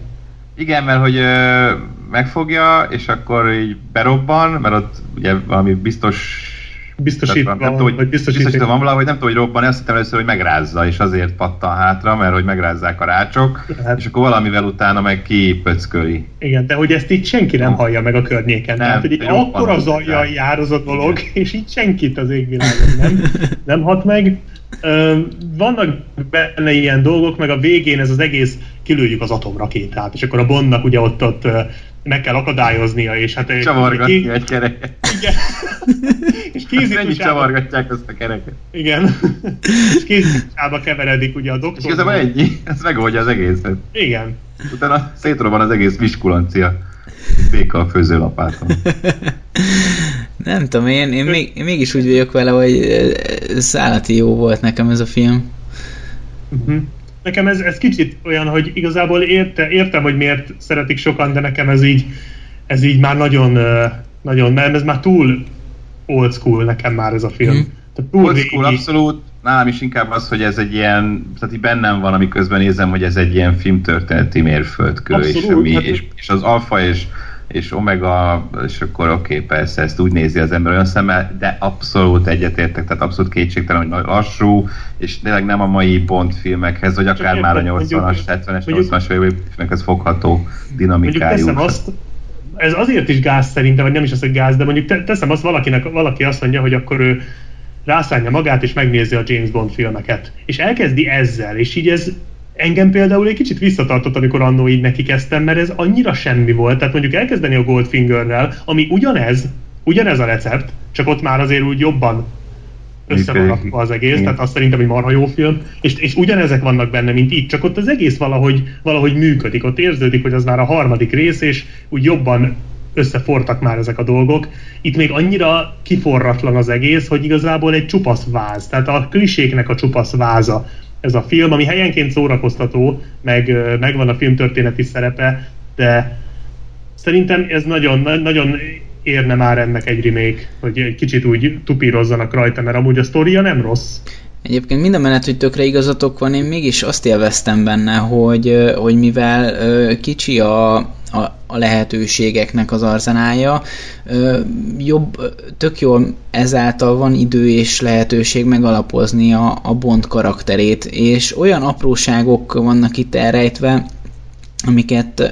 amiket én kifejezetten értékeltem, hogy ő hogyan dolgozik, meg ő milyen munka közben. És itt most pontosan arra gondolok, hogy mondjuk leszáll a repülőtéren, és akkor oda megy hozzá a taxis, hogy én jöttem magáért, és akkor jó, hát egy picit fog meg csak a csomagomat, mindjárt jövök, telefonálok, megnézem, hogy rendben van-e a foglalásom, és lecsekkolja, hogy küldtek-e érte autót, és kiderül, hogy nem. Tehát lejön, hogy most itt őt nyilván már várja egy másik csapat is, és akkor szépen beleáll a játékba, és akkor fölgöngyöli ezt az ügyletet. Vagy amikor a saját szobájában ugye egy ilyen kis hajszálat fölragaszt a szekrényre, mert azt úgyse fogja senki nézni, hogy ott egy hajszál, úristen, akkor az legyen ott megint egy hajszál, yeah. hanem érted, tehát ilyen apró jelekből megpróbálja leszűrni, hogy akkor most ki van ellene, kiben bízhat, kiben nem bízhat, egyáltalán őt nyomozzák ele, vagy nem, tehát az ilyen apróságokra viszont van idő és lehetőség, és ezek meg marhára tetszettek nekem. Tény is való, hogy egy lassú történet, és nem kapkodja el, de ezek az apróságok, amik viszont meg szerintem tök jól megalapozzák a Bond karakterét, azok viszont oda vannak téve, és ezt kifejezetten értékeltem benne. És tényleg van egy olyan érzésem, hogy ő most nyomoz, tehát van egy valós krimi feelingem, tehát való központ, blablabla, érted? Akkor most átvere engem a kövekkel foglalkozó csávó. Ja, az a kutató? Igen. Hívják? Hát most... Ez a geológus. A geológus, igen. Jó, hát most én még a geológus szó se jutott az eszembe. De igen, tehát, hogy... Professor Dent, vagy mi? Igen, kb. Így. De az, szóval ezek a motívumok viszont nekem erősen felhúzták a filmet, és valahogy egyébként főleg a Connery-s Bondoknál érzem azt, hogy azért egy profi emberről van szó, de sebezhető, tehát ilyen esendő, őt is meg lehet ütni, fáj neki, megsérül, jó, nem látod, hogy vérzik, vagy ilyesmi, tehát akkor még nem foglalkoztak ilyennel, de hogy olyan esendő, tehát nem az elpusztíthatatlan Terminátor érzésem van, hogy úgy most ő mindenképpen megoldja, hanem tehát érte azért szerintem lehet izgulni. Hogy így nem olyan egyértelmű, hogy akkor ő most lezúz mindenkit. Ja.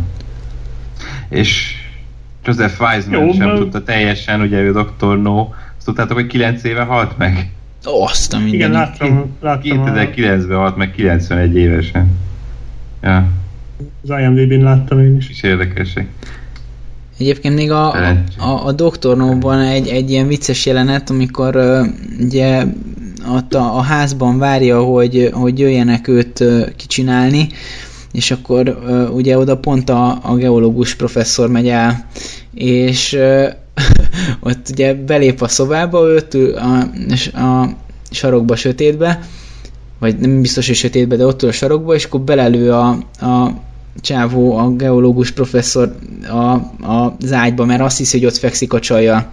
És akkor utána beljebb megy, és akkor kiüti a kezével a stukkert, blablabla, ott megy a nagy diskurzus, és akkor hirtelen valahogy mégis a geológus csávához visszakerül a a Stuker, és akkor ráfogja, és még próbál ülni is, de hát nem volt már töltény a tárban, és levoltja a Bond, hogy hát milyen hülye, hogy tudhatná, hogy ez egy ilyen és ilyen fegyver, ebbe csak 6 töltény fér el. Igen, ám csak előtte 5-öt lőtt a csávó, úgyhogy még simán benne lehetne egy 6. golyó.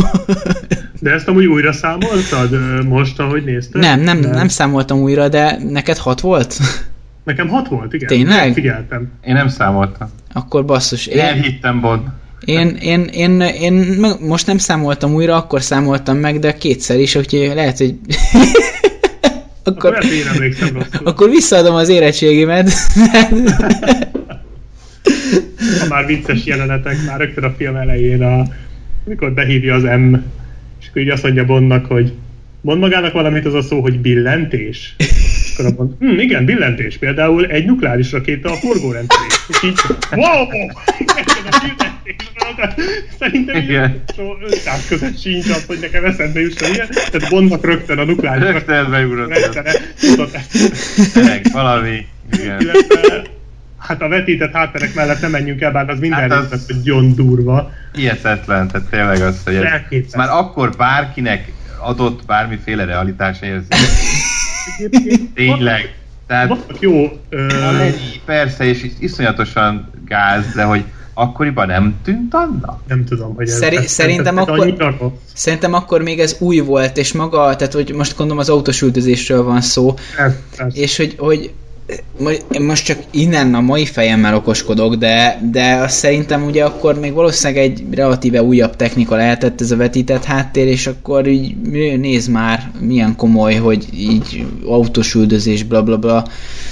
És biztos lehetett olyan dolgokat csinálni vele. Itt nem csináltak semmi különöset vele, tehát ezt föl is vehették volna. Hát annyi, hogy nem akartak kaszkadőrözni, hanem berakták a Sean Conneryt, és akkor... Világos, hogy ugye azért kellett ez a vetített háttér, hogy láthassuk, hogy a Sean Connery vezet, tehát hogy tényleg Bond vezet. Igen. Csak amikor meg közben azt látod, hogy amúgy vannak, tehát hogy csak azért vannak itt rendes kaszkadőr mutatványok is, például az autós üldözésnél, ezért csak leborítanak egy kocsit az árokba, tehát hogy azért itt olyan kontraszt van, ami azért elég durva. Hát és illetve, bocsánat, nem tudom, 10 évvel ezelőtti film az Észak-Észak-Nyugat, tehát mondjuk annak megnézed a repülős jelenetét. Ne, az nem, és... nem 10 év, az csak 3, az 59-es. Nem sok, igen. Nem 54-es, vagy 53-as? 59-re emlékszem. 59-es. Igen, a régebbinek emlékeztem. Na mindegy, de hogy abba azért... vetített háttér nélkül csináltak olyan jeleneteket, hogy mai napig becsokizol tőle annyira jó. Jó, ez így van. Jó, nyilván nem egy Hitchcock rendezte ezt a filmet, tehát ezt is azért hozzá kell venni. Meg még egy jelenet. Meg a pók. A pók, igen, hát az a pók. Az a jelenet. Aki nem látja ott az üveglapot, még konkrétan Sean Connery válasz el is nyomódik is az üveglapon. Tudjátok, amikor egy bármilyen testrész üveglapra raktok, akkor úgy így szétnyomódik, és így annyira látszik, hogy ott van egy üveglap, és így azon megy a pók. Amúgy retteg a pókoktól Sean Connery, úgyhogy neki ezt elég szar lehetett. Egy olyan póktól én is rettegem. Én mondjuk egy olyan párki, de ő meg aztán viszont pláne. Zeneileg arra emlékeztek arra a jelenetre? Mint az 50-es évek ilyen óriás szörnyes filmjeinek a zenéje megy alatt. Tehát tisztára olyan az egész, mint a, mit tudom én, óriás sáska invázió, meg ezek az 50-es években ilyen gagyi horrorfilmek. Ugyanaz a zene. Én annyit röhögtem azon a jeleneten, annyira... Hát amikor lecsapkodja a pókot, tudod, a végén. És ott minden csapásnál van az a hang. Ja, tényleg! Ez a legvittesebb jelenet az egész filmben szerintem. Nagyon jó. Óriási. Igen, szóval egyébként én csodálkozom, hogy azt az autós üldözést berakták, mert egyébként az összes többi jelenet az olyan, hogy még a földi szállás felrobbantása is olyan, hogy így még most is így jól néz ki a filmben, de az ordít, tehát ezt nem tudom, hogy miért vállalták be. Hát és aztán később lesznek ennél durvábbak is. Igen. Lehetett háttér kategóriában, tehát azért a Goldfingerben van egy-két nagyon nagy. Igen, de amúgy folytatták meg igazából talán még ez a lassabb, tehát a Dr. No-ra jellemző lassabb cselekmény, vagy dramaturgia még ugye abszolút a From Russia with Love-ra is jellemző, azért az sincs tele akciójelenetekkel, tehát tényleg egy a Goldfingerben van már itt egy kicsit több. Ott is van egy elég nagy rész, amikor csak így amikor elkapja a Goldfinger, és akkor aztán hogy a szokásos tervvel, magyarázás, meg... Hát igen, csak ott meg ugye... Megöli, de az is nagyon jó, tehát azt mondom, persze... Hát azért, mert a Goldfinger figurája nagyon szórakoztató. Igen, Goldfinger figurája nagyon szórakoztató, bár ugye ott nem Gert Fröbe hangját halljuk, ő talán szinkronizálták, mert egy kukkot nem tudott angolul egyébként.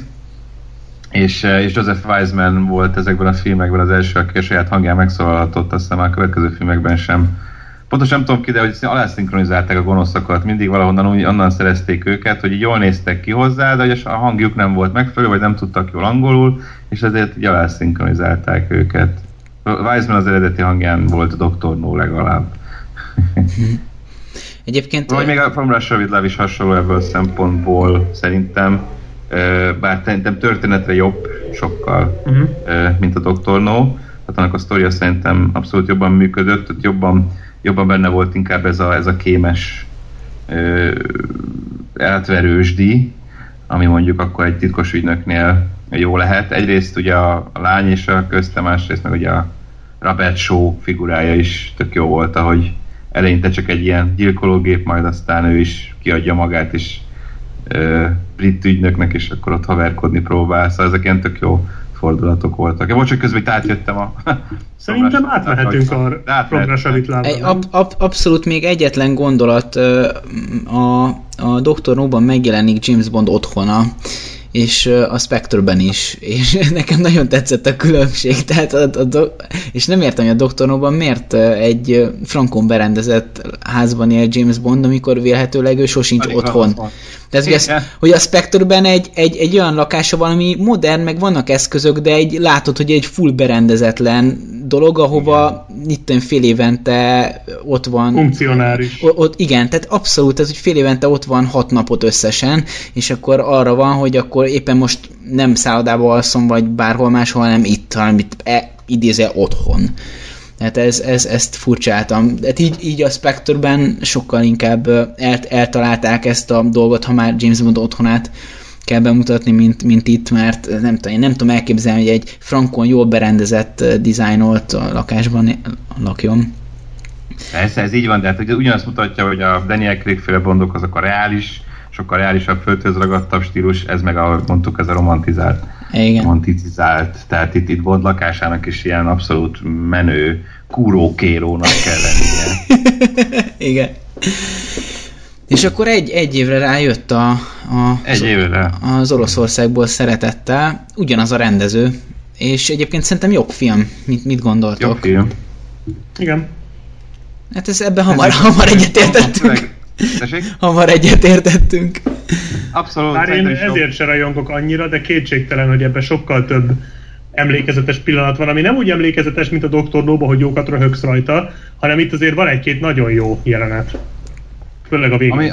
Ami tökre meglepődtem, majd a vonatos jelenetről úgyis beszélünk szerintem, az a cigányos. Igen, az egy kicsit fura, de egyébként... Az egy annyira Bond-idegen nekem valahogy az egész. De az egyik legszórakoztatóbb rész egyébként a filmben.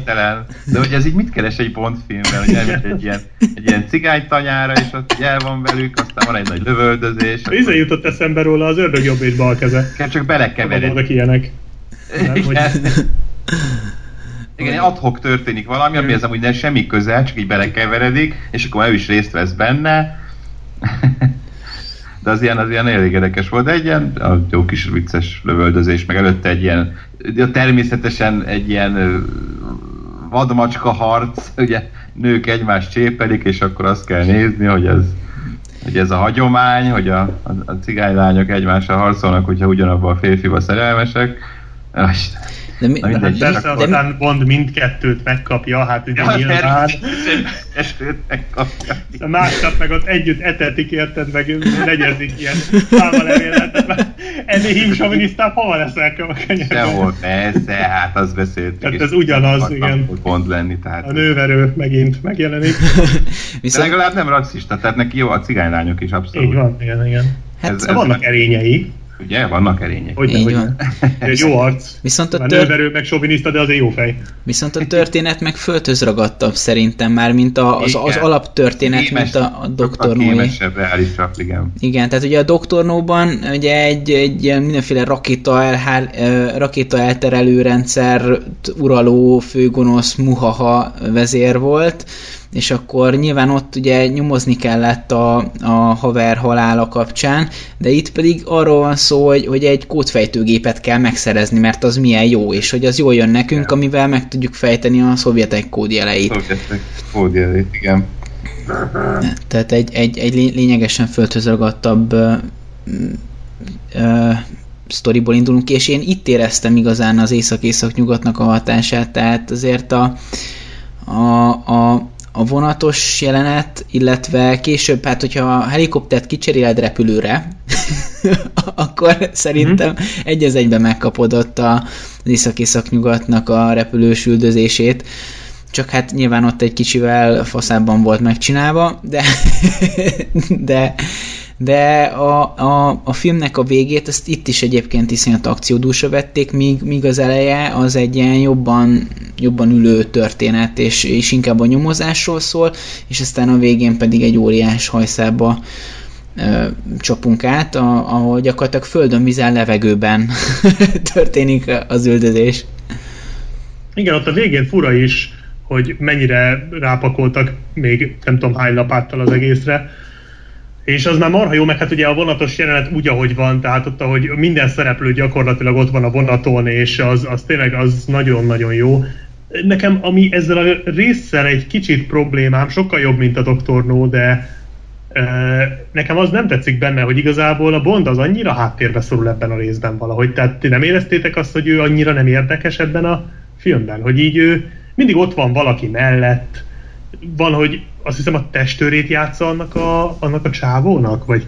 Az a török? A török csávónak, hogy szerintem az a csávó érdekesebb volt, mint a Bond. Igen, az érdekesebb volt, egy jó ideig így ott van mellette végig ez a Kerim Bey, és tényleg egyébként igen. Nem tudom, hogy testőre volt-e, inkább csak úgy, vagy segíteni kellett, együtt kellett megszerezni. Másodhegedűsnek érződik a Bond ebben a filmben nagyon sokáig, és hát ahogy a végén a Robert Shaw-nak a karaktere, ahogy kijátsza, tehát az annyira nem méltó szerintem, hogy vagy nem tudom, valahogy... tudják játszani, igen. De túl könnyen, tehát én nem hiszem el, hogy... Tehát egyszerűen bemutatkozott, hogy hello, küldött, aztán még rá is, még gyanakodni is kezd, tehát rá is fogja azt a fegyvert, és akkor annyit, valami ilyesmit mond a Robert Shaw, hogy hát ez a terv része engem, erre utasítatok, és akkor jó, akkor mutasd a tervet, és így mi van?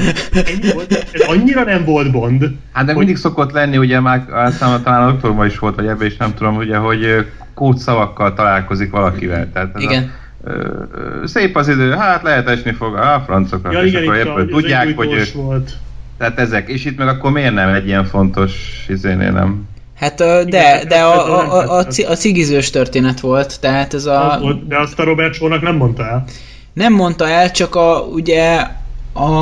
várjál, hát előtte ő leült egy ügynököt, aki kiment elé Frankonzágrába, és ő korábban meg kilesi Belgrádban ezt a jelenetet, nem tudom, hogy hallja-e, de ott utalás van, hogy... Nem volt fel egyértelmű, csak tudtad honnan, na mindegy, igen, jó, ezek ilyen kicsit. Mindegy, de hogyha már most feltételezzük, hogy egy nagyon jól kiképzett valaki, látja, hogy rágyújtás jelenet van, aztán eldobják a cigit, stb., akkor gondolhatja, hogy a cigivel van valami, hát most feltételezzük, hogy ő szuperintelligens. Nekem ez volt egyébként a legmeglepőbb, hogy én őt egy ilyen kifejezett izomagynak képzeltem el, nem egy ilyen lénynek, aki képes diskurálni egy Bonddal, hanem aki oda megy, és igen, és aki oda megy, és megöli egyszerűen. Tehát ez a... Igen, ezt mondtam, hogy egy ilyen simán nyers, ilyen gyilkológépnek igen, tűnik, aztán ott hitten átmegy ilyen. De ez jó, tehát ez engem nem zavar, sőt. Engem se, csak furcsáltam. Nekem tetszett, hogy hát nem mutatta ezt a képességét addig. Igen, de amúgy tud ő. Azért a Bond rá volt azzal, hogy de vörös bort választottál az achoz. Igen. Előjött a snob. Rögtön gyanús volt, amikor vörös bort hívott az achoz. Igen. Egyébként... Persze, ha valaki láttok, ezt csinálja. Most már tudjátok, hogy egy rohadt személytelenséget én. Ha valamit megtanulhatok a James Bond filmekből, akkor az ez, hogyha nem megfelelő italt választ a megfelelő ételhez, akkor az egy hamis ember. Akkor inkább nem mondom, hogy én mindig azt viszok hozzá. Hát mondtam én, hogy valami nem tudom a Black Sheep. Hát igen, hát nem véletlenül, van a Black a nevében. Nem, ha lebuktam, a következő adást már más néven kell máshonnan közvetíteni. Francba, én költöztem. Igen, főhatizálást kell váltanod.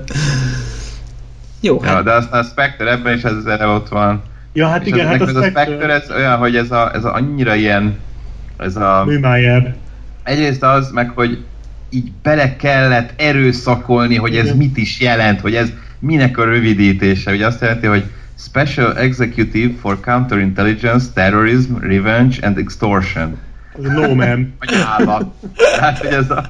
Valahogy ezt a Spectre, ez jól hangzik, meg fan, meg ilyen fantom, meg ez a jó jelentése, és akkor a francnak legyen a rövidítése. Szóval ez látszik, ugye ilyen beerőszakolt valami. Hát az eredeti regényekben is Spectre van, azt hiszem, a Fleming regényekben, hanem ott csak ez a Smers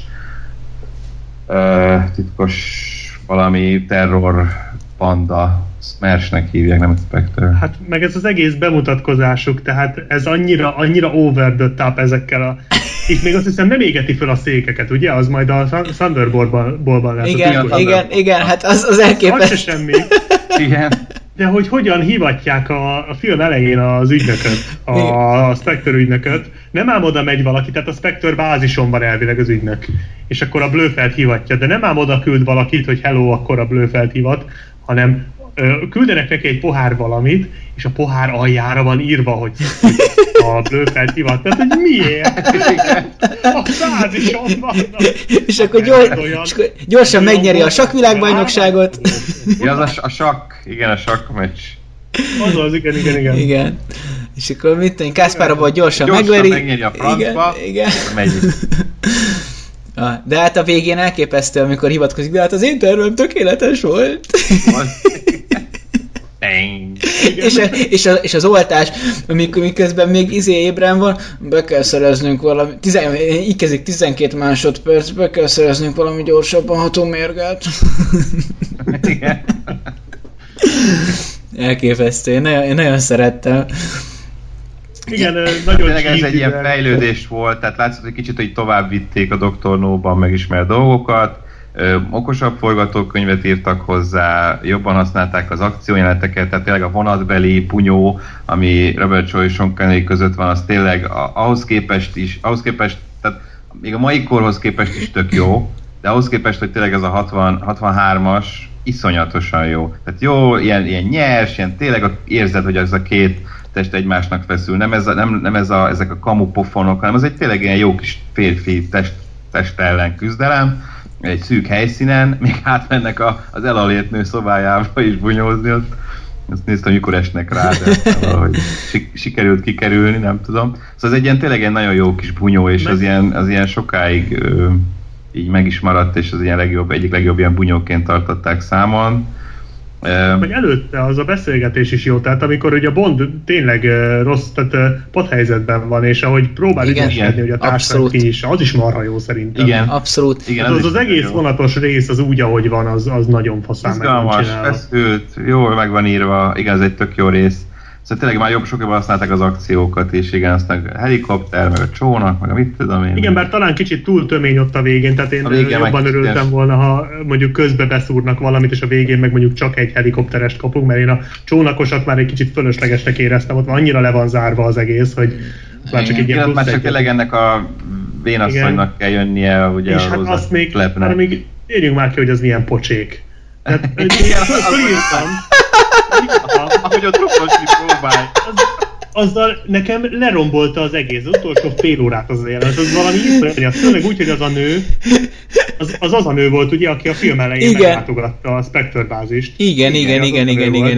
Hát aki megbízta ugye a Romanovát, vagy hogy te meg a Tatiana. Persze. Aki megbízta, igen. Üljön be. Hát ő volt a number 2, ő volt a 2-es aztán. Igen. Hát most érted? Vagy number 3, na mindegy, szóval valamelyik. Megjelenik ez a number 3 a szállodaszobába izének öltözve, takarítónőnek.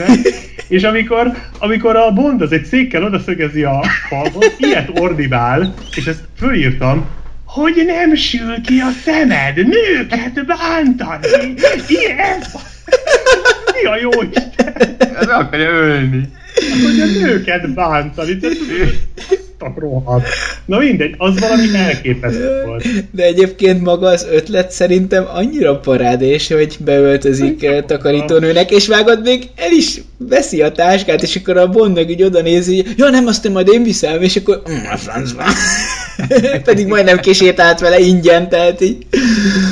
Az abban a szempontból volt talán fontos dramaturgiailag, hogy ugye a nő, aki ugye végig az oroszok, tehát hogy orosz és, vagy hát szovjet, és akkor a saját hazáját képviseli, és hát ugye ő a felettese, ez a Rosa Klebb, és hogy ott mit csinál ő?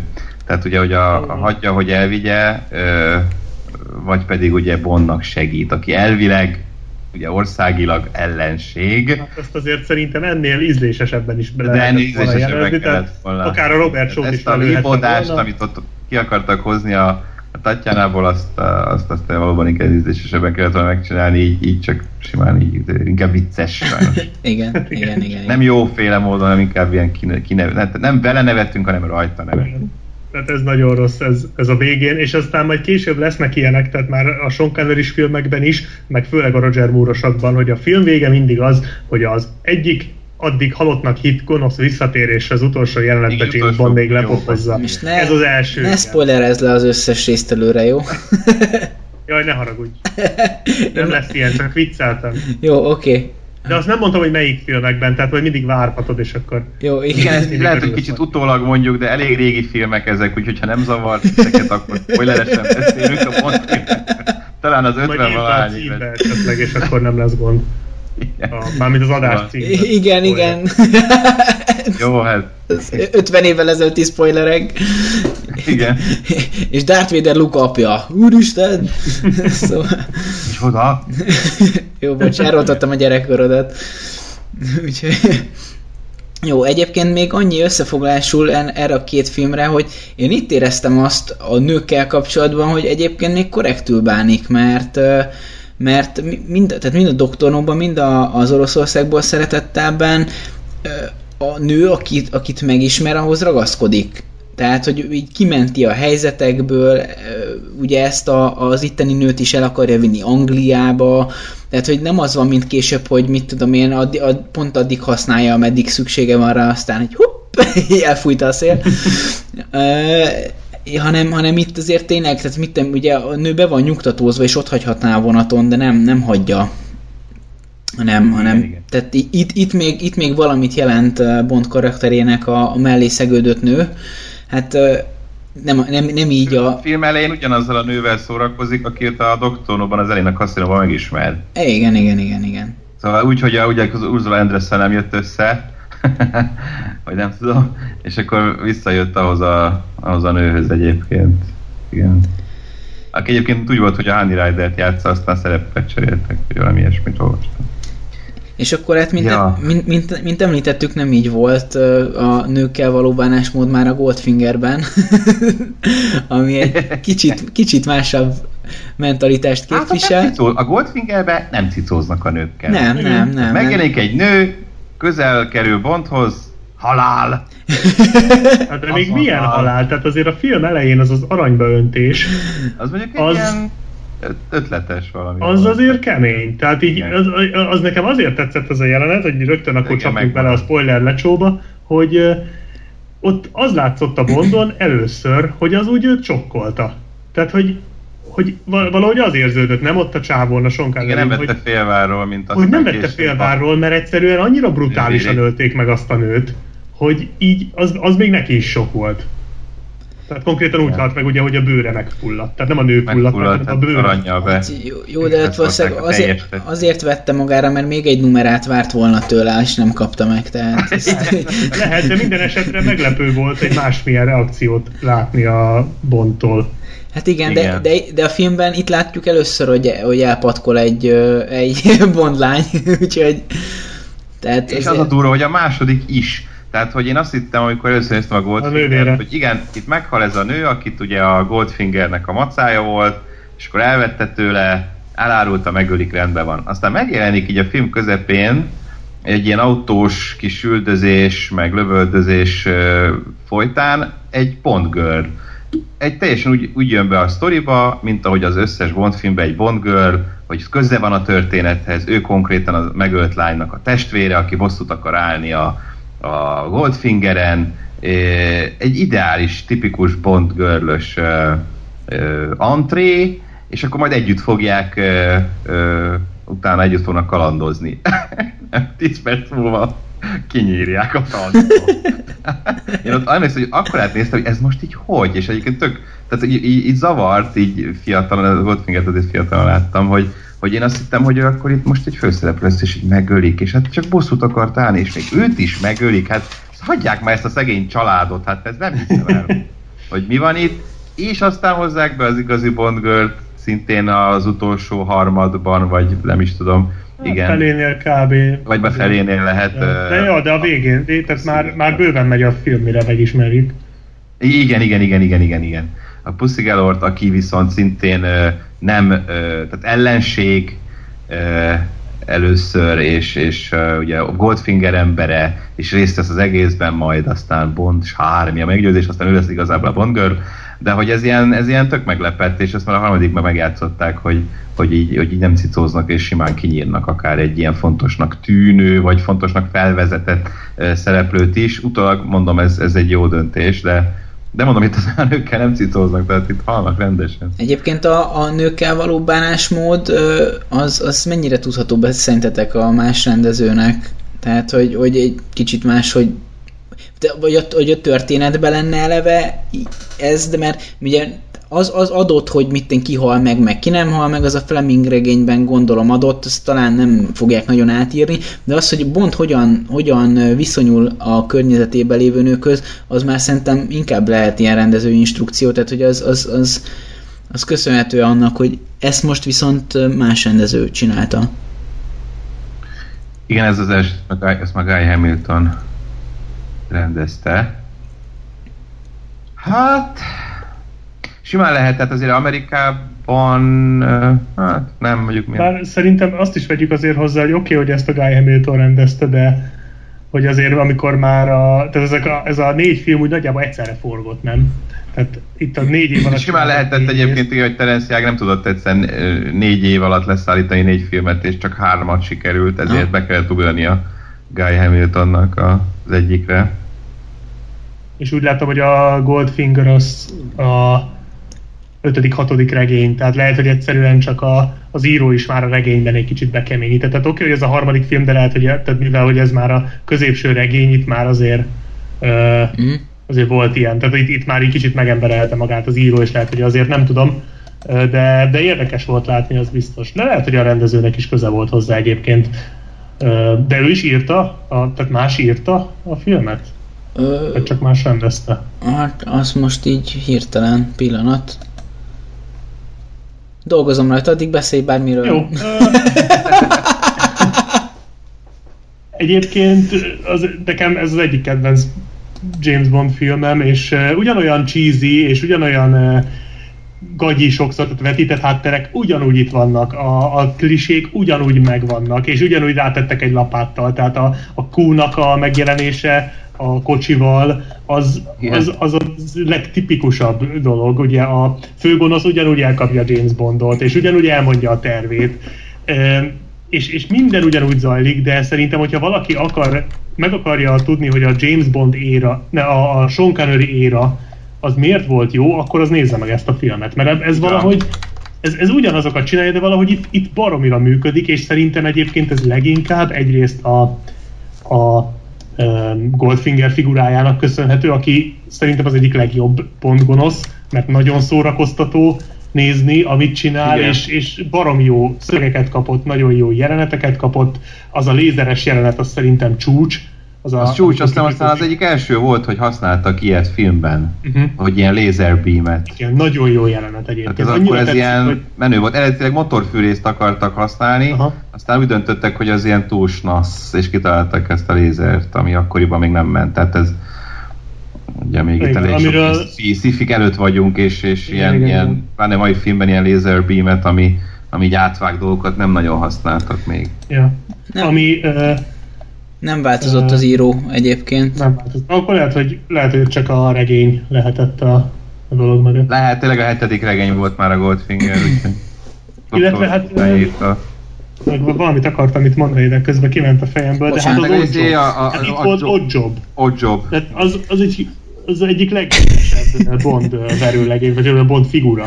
Azzal a hülye kalapban. Aztán a Jaws tudott így közel kerülni hozzá. Igen, de szerintem őt nagyon átvitték gagyiba.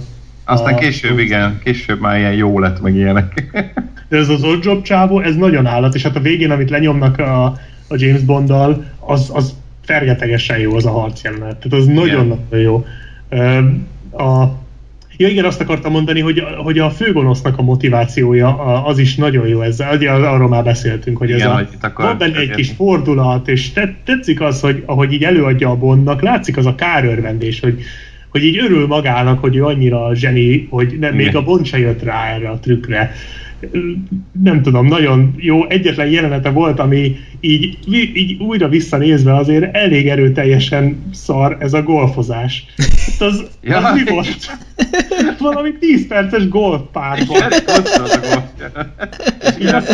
Ezek azért, hogy ilyen kis olcsó, hülye kis egyébként kicsinyes csaló, ugye ez már rögtön az első jelenetből kiderül, a kártyás jelenetből, és egyébként ez tök tetszett, hogy igen, így rögtön a film elején megjelenik ez a dagi, totyogós, német turista kinézetű akárki, itt egy percig nem veszel komolyan, mert ott így nem tudom, így rögtön meg is szivatja, tehát rögtön meg is alázzódik, ugye a fő gonosz a film elején, és így nem tud elképzelni, hogy ettől majd hűde fogunk félni, meg hogy ő lesz itt a nemezés, mert simán elintézi, aztán mégis. De ez a golf is így nagyjából ennek tudható be, hogy ott is így próbál kicsinyesen csalni, aztán megszivatja a Bond, megint megalázódik. Igen, ez jó pop, de nagyon elhúzták, és nagyon tényleg azt nézett, hogy ütögetik a golflabdát. Az nagyon fura volt, nagyon kilógott a filmből, de egyébként ez szerintem abszolút referencia epizód. Ugye híres idézete is van a filmnek, amikor azt mondja, hogy you expect me to talk? No, I expect you to die! Igen. Ez sokat idézik. Nem tudom, egyébként én nekem mind a lézeres, mind a... Én csak úgy írtam fel magamnak, nem jutott eszembe a neve, egy gonosz kalapos. Az van, igen. Úgyhogy... az Elis Csodaországban volt. Igen, de... Hát ez, és ugye ő is öli meg a Tilly Masterson-t, ugye aki húgáltak fel megbosszulni, kalapáltali halál. Ki kalapítja. Ezt se sokan mondhatják el magukról. Igen, de nem tudom, hogy én kalapálja belőle a szót. Én egyébként ezeknél a részeknél éreztem, hogy egy kicsit így eddig még valamennyire komolyan vehető volt az előző két film, de ez már így nagyon átcsúszott az ilyen vicc kategóriával. Milyen, amikor így kiszögeznek egy asztalhoz, és egy lézercsíkot töködni a ketté akar vágni. Az milyen csúnya lett volna, hogyha azt úgy megmutatják, és tényleg megtörténik. Hát az biztos, de akkor ott a harmadik filmnél véget ér a sorozat. Igen. De nem tudom, tehát ez jók ezek a jelenetek, csak hogy valahogy nekem így, nem tudom, így fura volt átszokni így az előző két film hangulatából, ami azért egy kicsit földhöz ragadtabb volt ezekhez képest. Így hirtelen a harmadik, negyedik filmben ilyen Hát egyre jobban megyünk át, igen. Igen, a lézervágó, meg a repülő kalap, ami itt levágja a fejedet, aztán a negyedikben már repülőbond. Hát igen, csak ez az, amit ugye az elején, amiről beszéltünk, hogy ezek szórakoztató dolgok. Tehát én elfogadom, hogy a From Russia with Love, meg a Dr. No azok komolyabb és földhöz ragadtabb filmek, mint ez, csak nekem azok közel se voltak ilyen szórakoztatóak. Tehát, hogy ez szerintem ez is egy szempont, hogy ezek nem unalmas, vagy a Goldfinger szerintem egyáltalán nem unalmas, azokat én azért sokszor azok engem sokkal többször veszítettek el. Vágom. Tehát ez egyéni hozzáállás kérdése is. Tényleg pergőbbek, dinamikusabbak, szórakoztatóbb. Vagyis ugye a Goldfinger konkrétan, igen. Igen, igen. Nem mindegy, hát igazából nekem ennyit, csak nekem így furcsa volt, tudod, így elkezdtem így nézni így sorba a filmeket, és akkor így hirtelen ez egy váltás volt, hogy azért igen, ez kicsivel másabb a felfogás ennek a filmnek, mint amit eddig. Pedig csak egy év telt el ugyanúgy. Igen.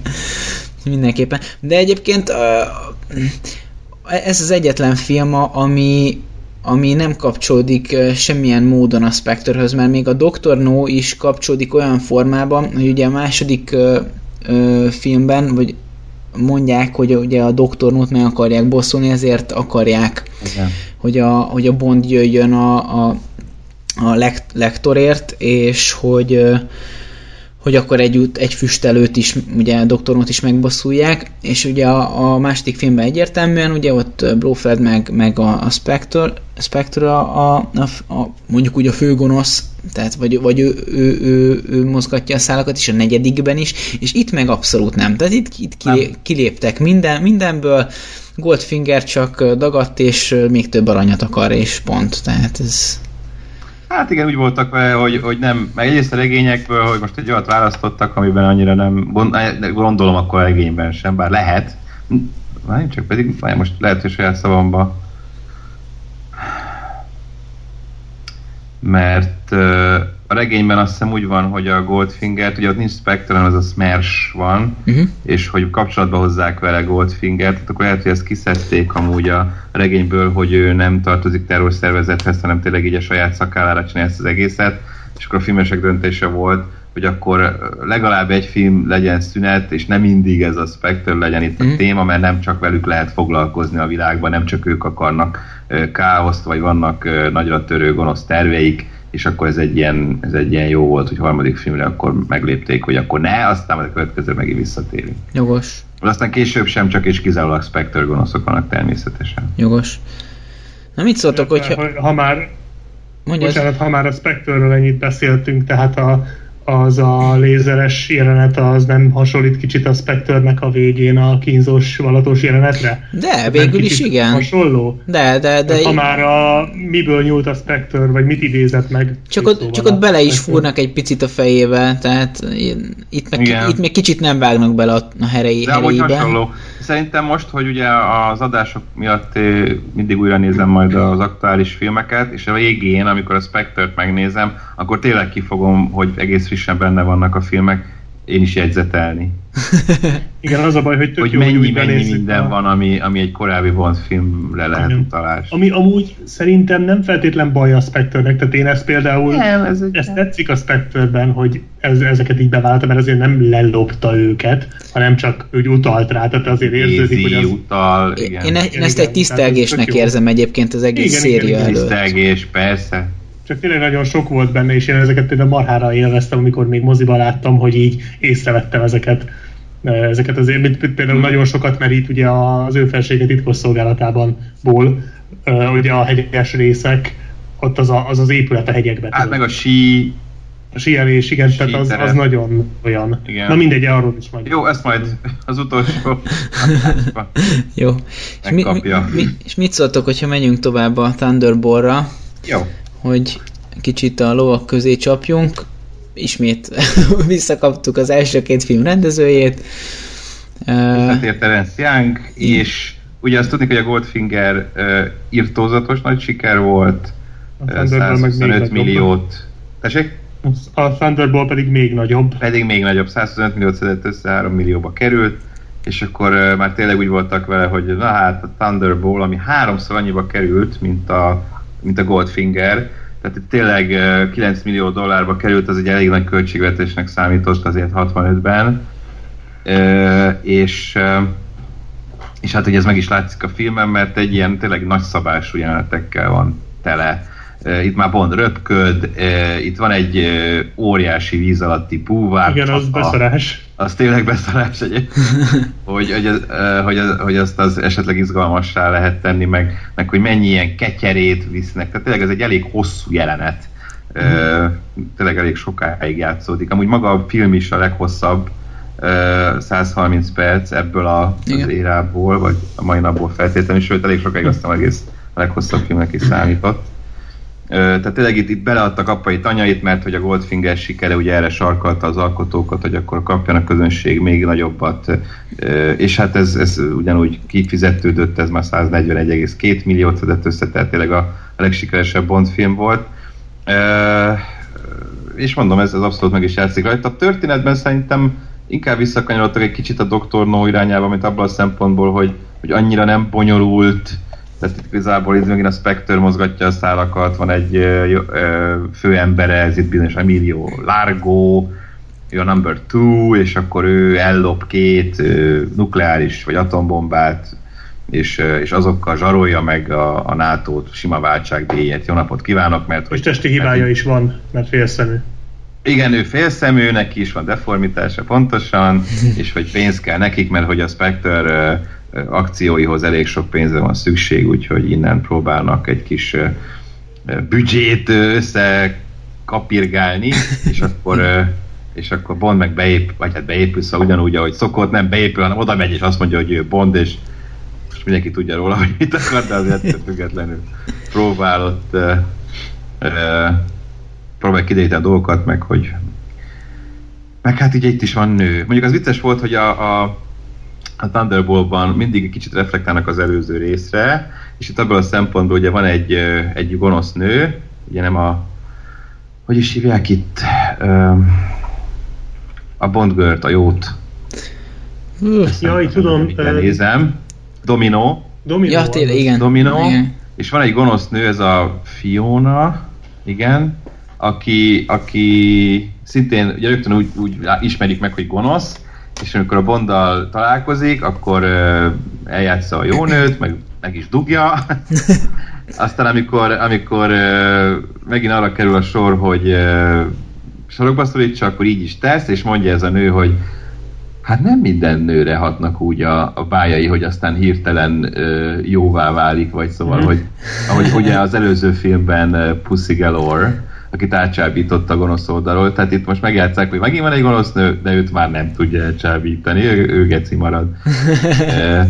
De megint a gonosznak a mistresse kerül mellé, és ez már ugye nem az első eset. Tehát nem lesz a dominóból domiesz.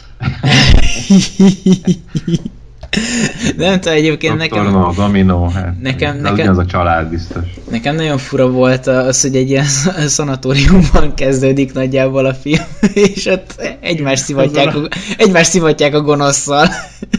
Igen, az a nyújtógép. Igen. Az a nyújtógép, jó ég. Az annyira nevetséges. Nagyon. Hát hogy lehet ezzel ölni? Kirázza belőle a lelke. Igen. Kb. És ahogy ezt így...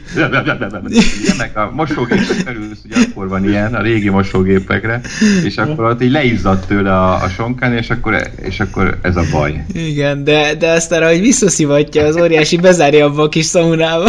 Igen. Az is milyen az a szauna, hogy a feje kilógnak. Igen. Ezek egy kínzó és gyilkoló eszköznek tervezték, de komoly. Elképesztő. Bele egy ilyen hülyeség. Elképesztő. És ezután fokozzák, amikor beosonnak már a gonoszok abba a szanatóriumba, és így halkan kell menni, mert éjszaka van, és valamit meglöknek, vagy nem tudom, és aki vezeti őket, így oda, hát hivatalosan suttog, de üvölt, hogy halkabban! Én olyan hangosan! Szerintem, ha azt nem hallotta még mindenki, akkor senki. Igen. Úgyhogy igen, az ráadásul szerintem annyira nem volt az fontos a sztori szempontjából, nem. És hadd térjek ki akkor egy kicsit arra, hogy mi volt a legnagyobb bajom ezzel a filmmel. 2 dolog, az egyik, hogy tök jó, amit mondtál, mert én is ezt akartam mondani, hogy reflektáltak a Goldfingerre, talán ez egy kicsit sok is lett. Talán egy kicsit túlzottan is reflektáltak, nem? Tehát ez egy Goldfinger utánérzés ez az egész film. Nagyon úgy voltak, hogy mekkora siker volt a Goldfinger, igen. Ezért hogy a közönség azt várja, és ezért meg kell idézni, meg lejön szó, meg igen, a Goldfinger. A főgonosz is kicsit ezt olyan... viszik tovább, igen. Igen, a főgonosz is figurája is kicsit, mintha ilyen Goldfinger-szerű ilyen kapcsolatot akartak volna a Bond meg közötte, nem tudom, tehát ez az adok-kapok, meg ilyenek, bár igen. Ő azért, a Largo azért erőszakosabb, de nekem ez egy ilyen nagyon fura ilyen Goldfinger utánérzés volt, illetve szerintem ez a film mocskosó hosszú. Szerintem simán fél órát ki lehetett volna ebből vágni. Tehát pont ideális volt a hosszuk az eddigi három filmnek, ez a 100-110 perc. 110 perc, 110 perc, és ez a 130, ez egyszerűen iszonyatosan sok. Hát pont ezt a wellness-részt ki lehetett volna. Például igen, ez tökéletesen ki lehetett volna. A közepes medence! Az nagyon jó volt. Minden, ami a főgonosznak... Minden kikerüli ő. Ja, igen. Tehát, hogy simán elúszik a cápák mellett. De nem, én arra az ilyen dolgok, ezek a klasszikus klisék, az egész Spectre-ös szál iszonyan el volt túlozva. Itt voltak ugye a székek, amit az Austin Powers-ben parodizáltak, hogy ugye kigyullad a szék, és akkor lemegy a szék egy ilyen alaksorba, és akkor visszajön ülesen a még füstölgő szék. Tehát ezek iszonyú ciki, meg cheesy jelenetek, de ezeken barhajókat lehet mulatni, mert tényleg nagyon jó a maga iszonyú idióta módján, meg ez a cápa is, hogy a főgonosznak vannak cápák, és akkor bedobja. És medencé. Igen, és bedobja a gonosz, aki nem teljesítette a parancsot, az bedobja a cápák közé. Tehát ez az úristen, ez a tipikus bondos klisék. Ezek itt is nagyon megvannak, de nagyon sok van belőlük, és itt szerintem egy kicsit átestek a ló túloldalára. Tehát amíg a Goldfingerrel pont megültek a lovon, addig itt egy picit azért lecsúsztak róla, de egyébként ez egy nagyon szórakoztató film, csak nem egy emlékezetes darab szerintem. A vége mondjuk igen, tehát tényleg itt úgy kell gondolni, hogy amennyiben volt, tehát egy stílusukban megismertük Bondot az első három filmből, a Tűzgolyó, az tényleg egy a blockbuster. Amikor már sok pénz van rá, amikor csinálnak belőle egy ilyen nagyszabású dolgot ebből a franchise-ból, kipróbálják ugye a nagy népszerűség hatására, hogy milyen, amikor teletoljuk pénzzel, és akkor lássuk milyen, amikor tényleg ilyen tele van nagyszabású dolga, és akkor még többen. És hát igazából bejött, mert hát ezt is rohadt sokan megnézték, és utána már a következő adásban tárgyalt csak kétszer élszel, aztán ugye visszább vették, vagy visszahőkölték a lovakat egy kicsit, bár ott már az űrbe is kimerészkedtek, azt majd már meg kell mondani, de hogy meg ott már nem egy év volt, hanem azt hiszem az 2 év, az 67-es talán. Igen. De hogy ott egy kicsit vissza, az agarakat azt akartam, igen. De a lovas is jó volt. Az sem rossz, hogy szempontból. Igen. De itt ez tényleg ilyen, ezt így kell elképzelni a Tűzgolyót, hogy ez a Bond filmek, a korai Bond filmek nagy blockbusterek. Annak minden pozitívumával, látvány, akciók, stb. És negatívumával, ahogy mondod, ezek a csíkiség. Kicsit túltoltak mindent. Egy kicsit, de nem vészes, tehát azért nem egy murrékörről szórakoztató tényleg, abszolút. De igen. Meg hát a végén tényleg az a búvárcsata, most annak ellenére, hogy ezt így, ha nem látta valaki a filmet, tehát ezt a búvárcsatát nézze meg, mert ilyet még szerintem más filmben nem látott. Ilyet biztos nem. Nem, de igen. Akkor lassan küzdenek egy másodra a vízben. Nagyon jó egyébként a jelenet. Igen, nagyon jó. De egyébként így is izgalmas, meg tényleg akciódús, pedig úgyhogy az emberek ilyen tök lassan úszkálnak egymásra, meg folytogatja, meg mindig leveszik ugye a legjobb küzdelem a búvároknál, hogy leveszed az rohadt szemüvegét, meg kihúzod a szájából azt a légzőkészüléket, a csutorát, meg mit tudom én, és a Bond az úgy veszi le a szemüvegeket, mint ahogy a 300-ban leszurkálják a spártaiakat. Csak ő nem leszúrja, nem leveszi a szemüveget. Nagyon jó. Igen. Ez a pacifista megoldás. Igen. Ja. Várjál, most egy pillanatra bebambultam, arról beszéltek, amikor szemüveget cserél? Olyan is leveszi a búvár szemüveget, de cserél egy szemüveget, tehát aminek mi értelme van, akkor az tele van vízzel, hát tehát hogy így... Micsoda?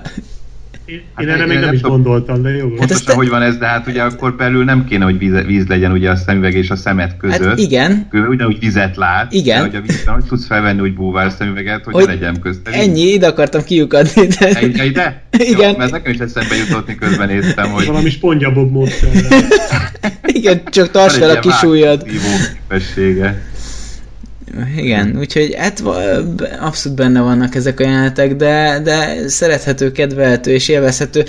Nekem a búvári csatával az volt a legnagyobb gondom, hogy addigra elfáradtam, és már ez a vontatott jelenet, ugye nyilván a vízben lassabban mozognak az emberek, így néztem, hogy mi ez most tényleg komolyan, ez történik. De így mellette meg így éreztem, hogy basszus, hát ilyet még sose láttam, tehát ez nagyon komoly.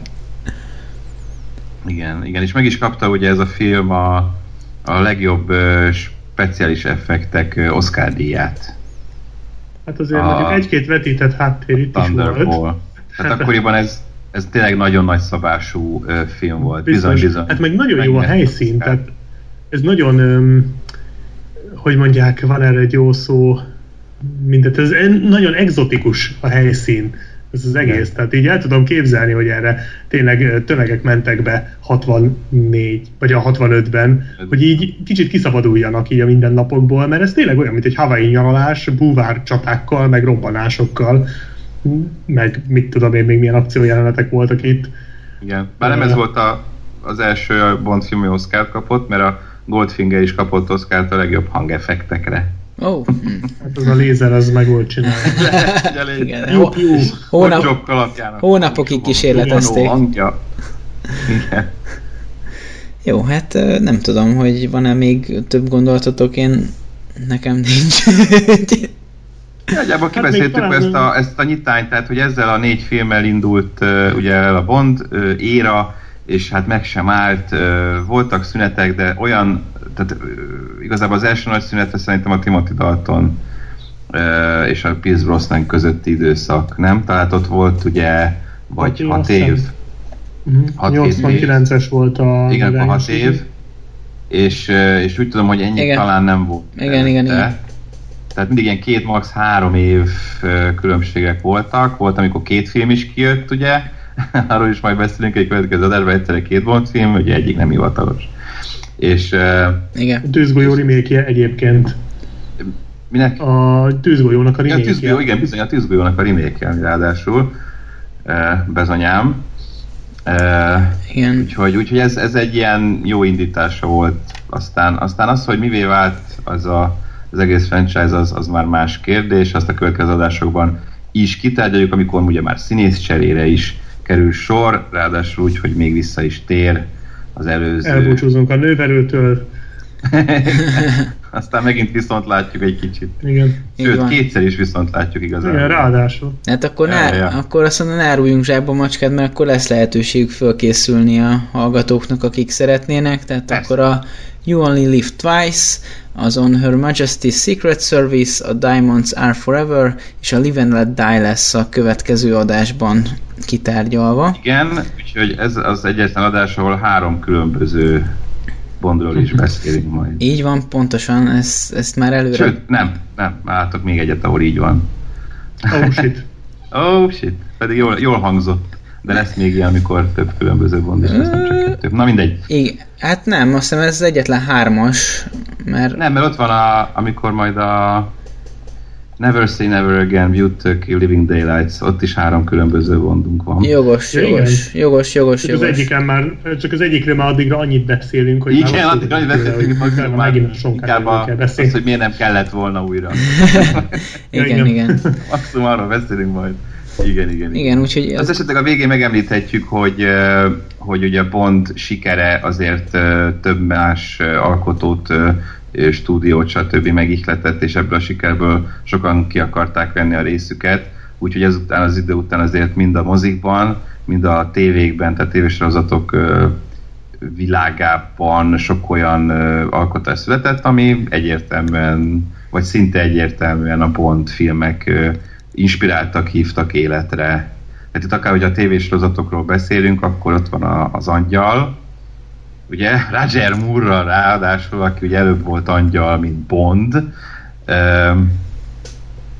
Az rögtön a Dr. No idején már életre hívták, és hát valószínűleg nem véletlenül, vagy a Mission Impossible sorozat, ugye a legelső sorozat, az nem akarok hülyeséget mondani, de azt hiszem, hogy 65-ben indult. Valahányos, ez biztos.